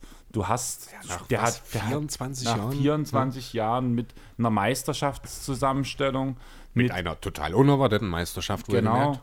Mit Conference, äh, mit Finals in Zweimal Conference Finals noch. Genau, mit Pixby, Hall of Famer, Dirk Nowitzki, Future Hall of Famer, ähm, Luka Doncic, mit genialen Trades um ähm, Kid zum Beispiel. Damals, Achso, du bist, ja, Terry. stimmt, du bist etwas weiter in der Vergangenheit. Also, weil, äh, als du gerade geniale Trades gesagt hast, musste ich doch stocken, denn, äh, Du warst das- bei KP. ja, wir sind halt jetzt äh, tatsächlich auch an dem Punkt, wo man auch sagen muss, Donny Nelson hat in den letzten fünf bis zehn Jahren nicht mehr so viel gerissen. Hat keinen großen Free Agent an Land, also in den zehn, ja doch, zehn Jahre ist die Meisterschaft jetzt her, 2011 war das. Keine Erstrundenserie mehr überstanden, sechsmal in der ersten Runde rausgeflogen, viermal gar nicht erreicht, die Playoffs. Aber er hatte halt auch Pech teilweise. Ja, aber waren, er hat da auch- waren Verletzungen, danach dieses große Debakel mit den Clippers und DeAndre Jordan. Also das habe ich Ja, da, muss, da kann man ihn aber auch nicht aus der Verantwortung ziehen. Das muss man auch ganz deutlich sagen, weil er ist dafür verantwortlich und er hat es halt auch zehn Jahre lang nicht geschafft und man hat es jedes Jahr in Dallas versucht, einen großen Free Agent an Land zu ziehen. Sei es ein Darren Williams damals gewesen, ein DeAndre Jordan oder wie auch immer. Sein größter Trade-Erfolg seit der Meisterschaft ist wahrscheinlich Tim Hardaway Jr. Also es gibt durchaus gute Argumente, warum man sich jetzt hier doch umorientiert in Dallas, muss ich schon sagen, auch wenn es natürlich nach 24 Jahren äh, ja immer ein bisschen schade ist, aber ja, Donny wird der, der Franchise natürlich weiter erhalten bleiben. Vielleicht nicht in offizieller Funktion, aber auf jeden Fall im Herzen, sage ich mal. Das ist eine gegenseitige ja, Liebe, denke ich, kann man durchaus sagen. Deswegen glaube ich auch, dass das äh, intern auch alles im Guten vonstatten gegangen ist. Ja, denke ich halt auch. Trotzdem finde ich nach wie vor, äh, ist es durchaus nachvollziehbar, dass dieser Schritt gegangen wird. Oder auch letzten Endes beide, auch mit Carlyle. Vielleicht ist es einfach auch nötig nach einer gewissen Zeit. Genau. Ähm, hast du noch was? Du meinst jetzt so generell? So generell? Ich was- weiß nicht, ein bisschen müssen wir vielleicht nochmal über Brooklyn und Milwaukee reden. Die haben wir noch ein bisschen außen vor gelassen bisher. Ich weiß nicht, was ich über die Serie sagen soll. Ich, Ja, also- ich verstehe sie einfach auch nicht. ja, genau. Also ich muss ganz ehrlich sein, ich glaube, von der Serie habe ich noch gefühlt am meisten mir jetzt angeschaut und ich habe viele, viele Fragezeichen. Ich habe es letzte Woche schon mal angesprochen. Äh, das erstmal ganz kurz vorab. Diese 10-Sekunden-Strafe, die Janis beim Freiwurf bekommen hat. Ich habe jetzt heute auf Social Media gesehen, dass Deadmuse mal, ich glaube, die Freiwürfe gestoppt hat im ersten Viertel in Spiel 5. Er hatte sieben Freiwürfe, hat für diese sieben Freiwürfe dreieinhalb Minuten gebraucht. Das sind 30 Sekunden pro Wurf. Theoretisch hätte also Janis eigentlich keinen seiner Freiwürfe werfen dürfen. Nein, das stimmt nicht, weil diese Zeit Mhm. des Freiwurfs zählt erst, sobald Jannis den Ball in die Hände bekommt. Das, was StatMuse ähm, Mhm. Gestoppt gestoppt, hat. ist ab dem Foul, wie er zur Mittellinie geht, weil das macht er ja auch mal vor seinem Freiwurf, Ja. danach erst zur Freiwurflinie geht, den Trockenfreiwurf ohne Ball macht, Okay. dann bekommt er den Ball. Ab dann zählen die 10 Sekunden, Ja. aber diese ganze, dieses ganze Raffer davor wurde halt mitgezählt bei StatNews. Okay, so, Das das, ist ist, perfektes. Gut, dass du das auflässt, das habe ich so nicht gesehen, denn das ist ein perfektes Beispiel dafür, wie man richtige Informationen falsch umsetzt. Äh, da hätte ich ein bisschen näher, noch ein bisschen genauer mit hinschauen sollen. Da gut, äh, dass du mir das da an der Stelle aufgelöst hast. Äh, an sich trotzdem hart fragwürdig, wie Janis seine Freiwürfe umsetzt. Das, daran, dabei bleibe ich. Ich finde es auch sehr, sehr seltsam, wenn wir irgendwann davon reden, dass ein Typ an die Freiwurflinie, unabhängig davon, welchen Zeitraum du dort stoppst, mal länger ist als eine Auszeit. Ja. Das ist, also da muss, da muss ich auch ganz deutlich sagen, da muss die Liga einschreiten. Denn hier geht es um die, äh, hier geht's um die Attraktivität des Spiels, um die Attraktivität der Liga und das ist ja angeblich das höchste Gut. Und wenn du jetzt sogar noch die Fans damit abschreckst, unabhängig davon, dass du schon endlos viele, endlos lange Auszeiten hast und noch TV-Timeouts und die ganzen Pausen äh, zwischen den Vierteln und alles, äh, wenn du jetzt noch damit anfängst, diese Freiwürfe endlos in die Länge zu ziehen, verlierst du einen Fan nach den anderen, der die Schnauze voll davon hat, die ganze Zeit nichts zu sehen und zwischendurch mal vielleicht zufällig einen Wurf oder einen Dank zu sehen. Vielleicht wird ja auch bald, wenn Jannis Freiwürfe wirft, Werbung eingeblendet. Ja, wer weiß, keine Ahnung. Ähm, ja, aber du verstehst meinen Punkt. Also ich finde das Fall. auch, das ist ein Unding, äh, was Janis da macht. Selbst Harden hat ja mehrfach auch an der Freiwurflinie gestanden und signalisiert, jetzt mach doch mal was, Schiri. Das kann doch nicht sein, dass der so lange braucht. Ja, kann, kann ich absolut nachvollziehen.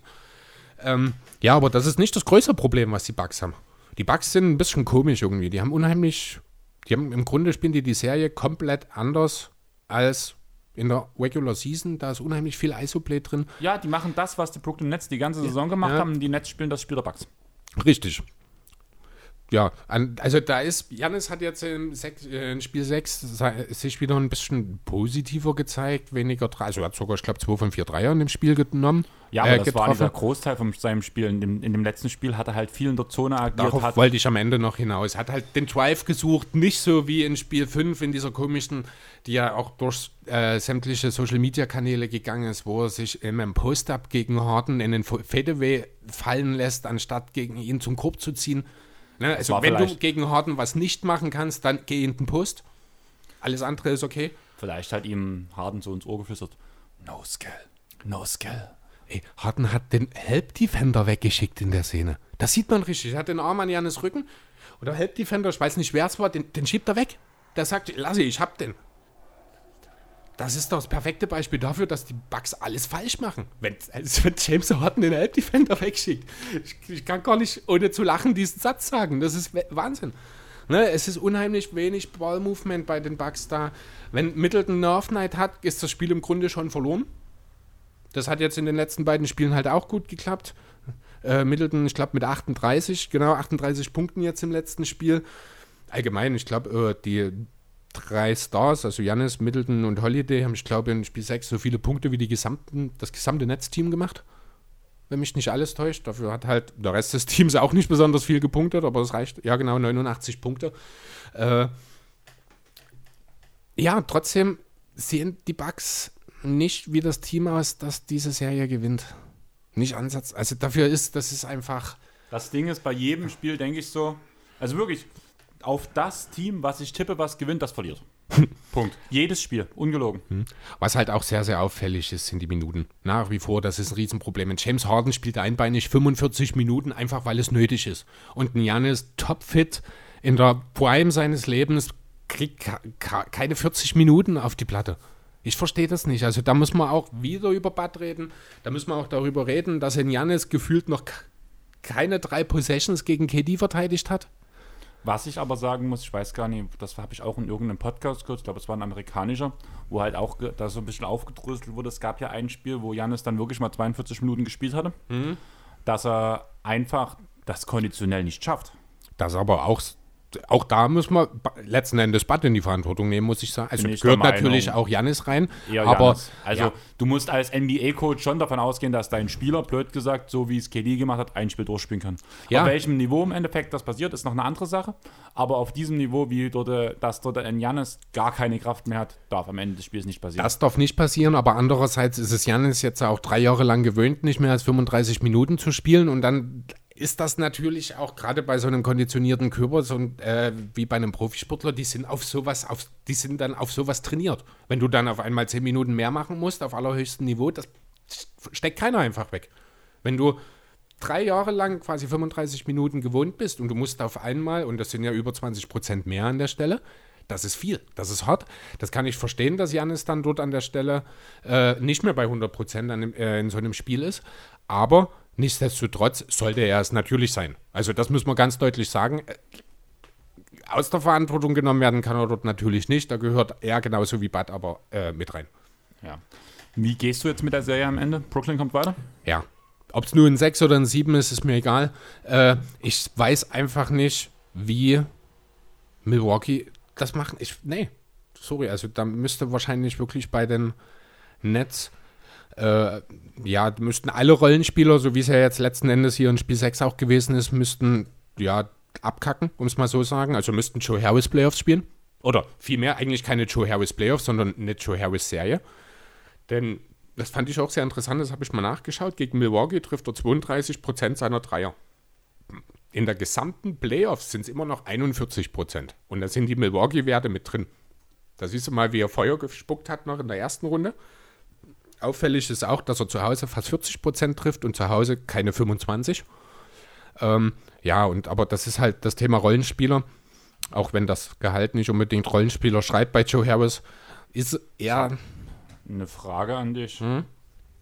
Wie soll Milwaukee und Brooklyn das Ding noch in sechs Spielen lösen? Habe ich mir hier noch. Stimmt, ich habe noch 3-2 hier stehen, aber ich habe Game 6 natürlich schon da. Natürlich, ja, stimmt, klar, die sind im siebten Spiel inzwischen, ja. Ich müsste mal hier bloß das 3-3, äh, 3, die haben jetzt die Nacht gespielt, ich glaube, ne? Genau, ich hab's live Ja. gesehen. Ja, na klar, stimmt. Deswegen hast du jetzt auch geguckt. Äh, Irgendwie kam es mir auch komisch vor. Ich habe halt wirklich, ich habe wirklich, ich habe hier Brooklyn Milwaukee 3-2. Das habe ich halt, weil ich es schon gestern gemacht habe. Und dann habe ich aber wirklich hier stehen, Game 4, Game 5, Game 6 mit den Ergebnissen.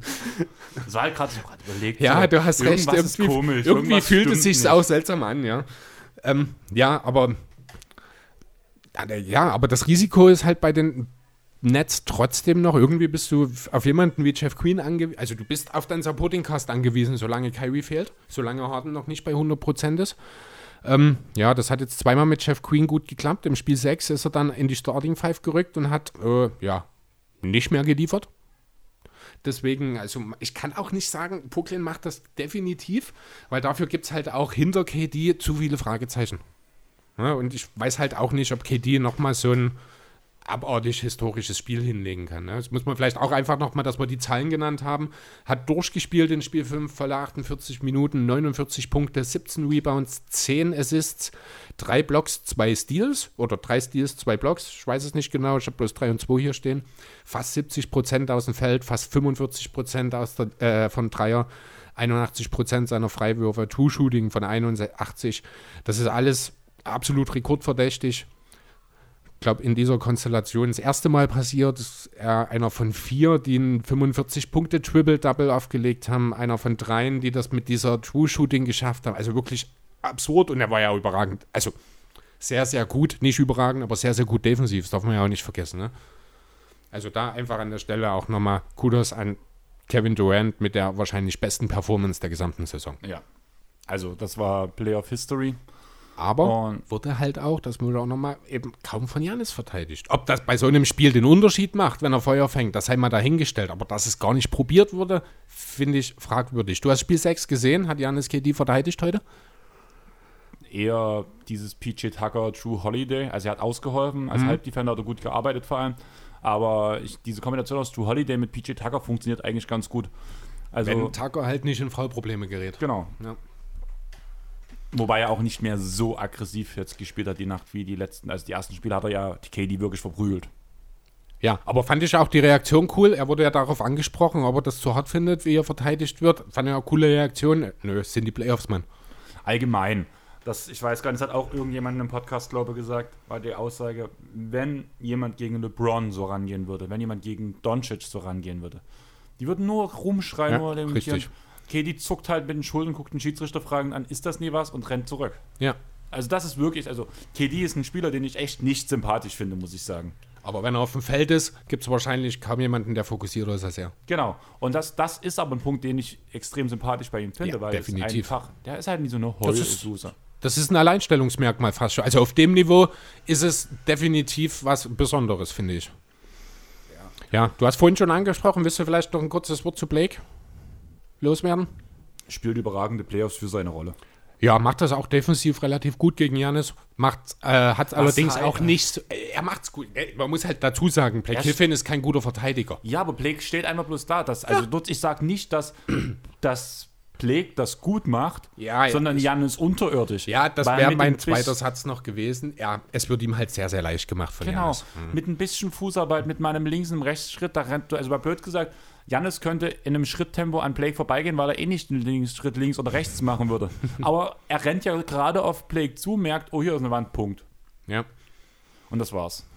Und ich würde sagen, wenn ich jetzt schon sage, das war's, bleiben wir auch unter den zwei Stunden und sagen, das war's oder hast du noch was? Äh, ich habe mir noch, das noch ganz kurz, weil ich es auch sehr interessant fand, die Shotcharts der beiden Teams einfach mal aus der Serie jetzt hier angeschaut. Das sind quasi komplette Gegenteile.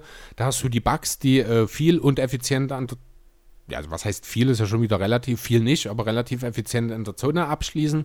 Äh, dafür aber von Dreier aus der Midrange alles komplett rot ist.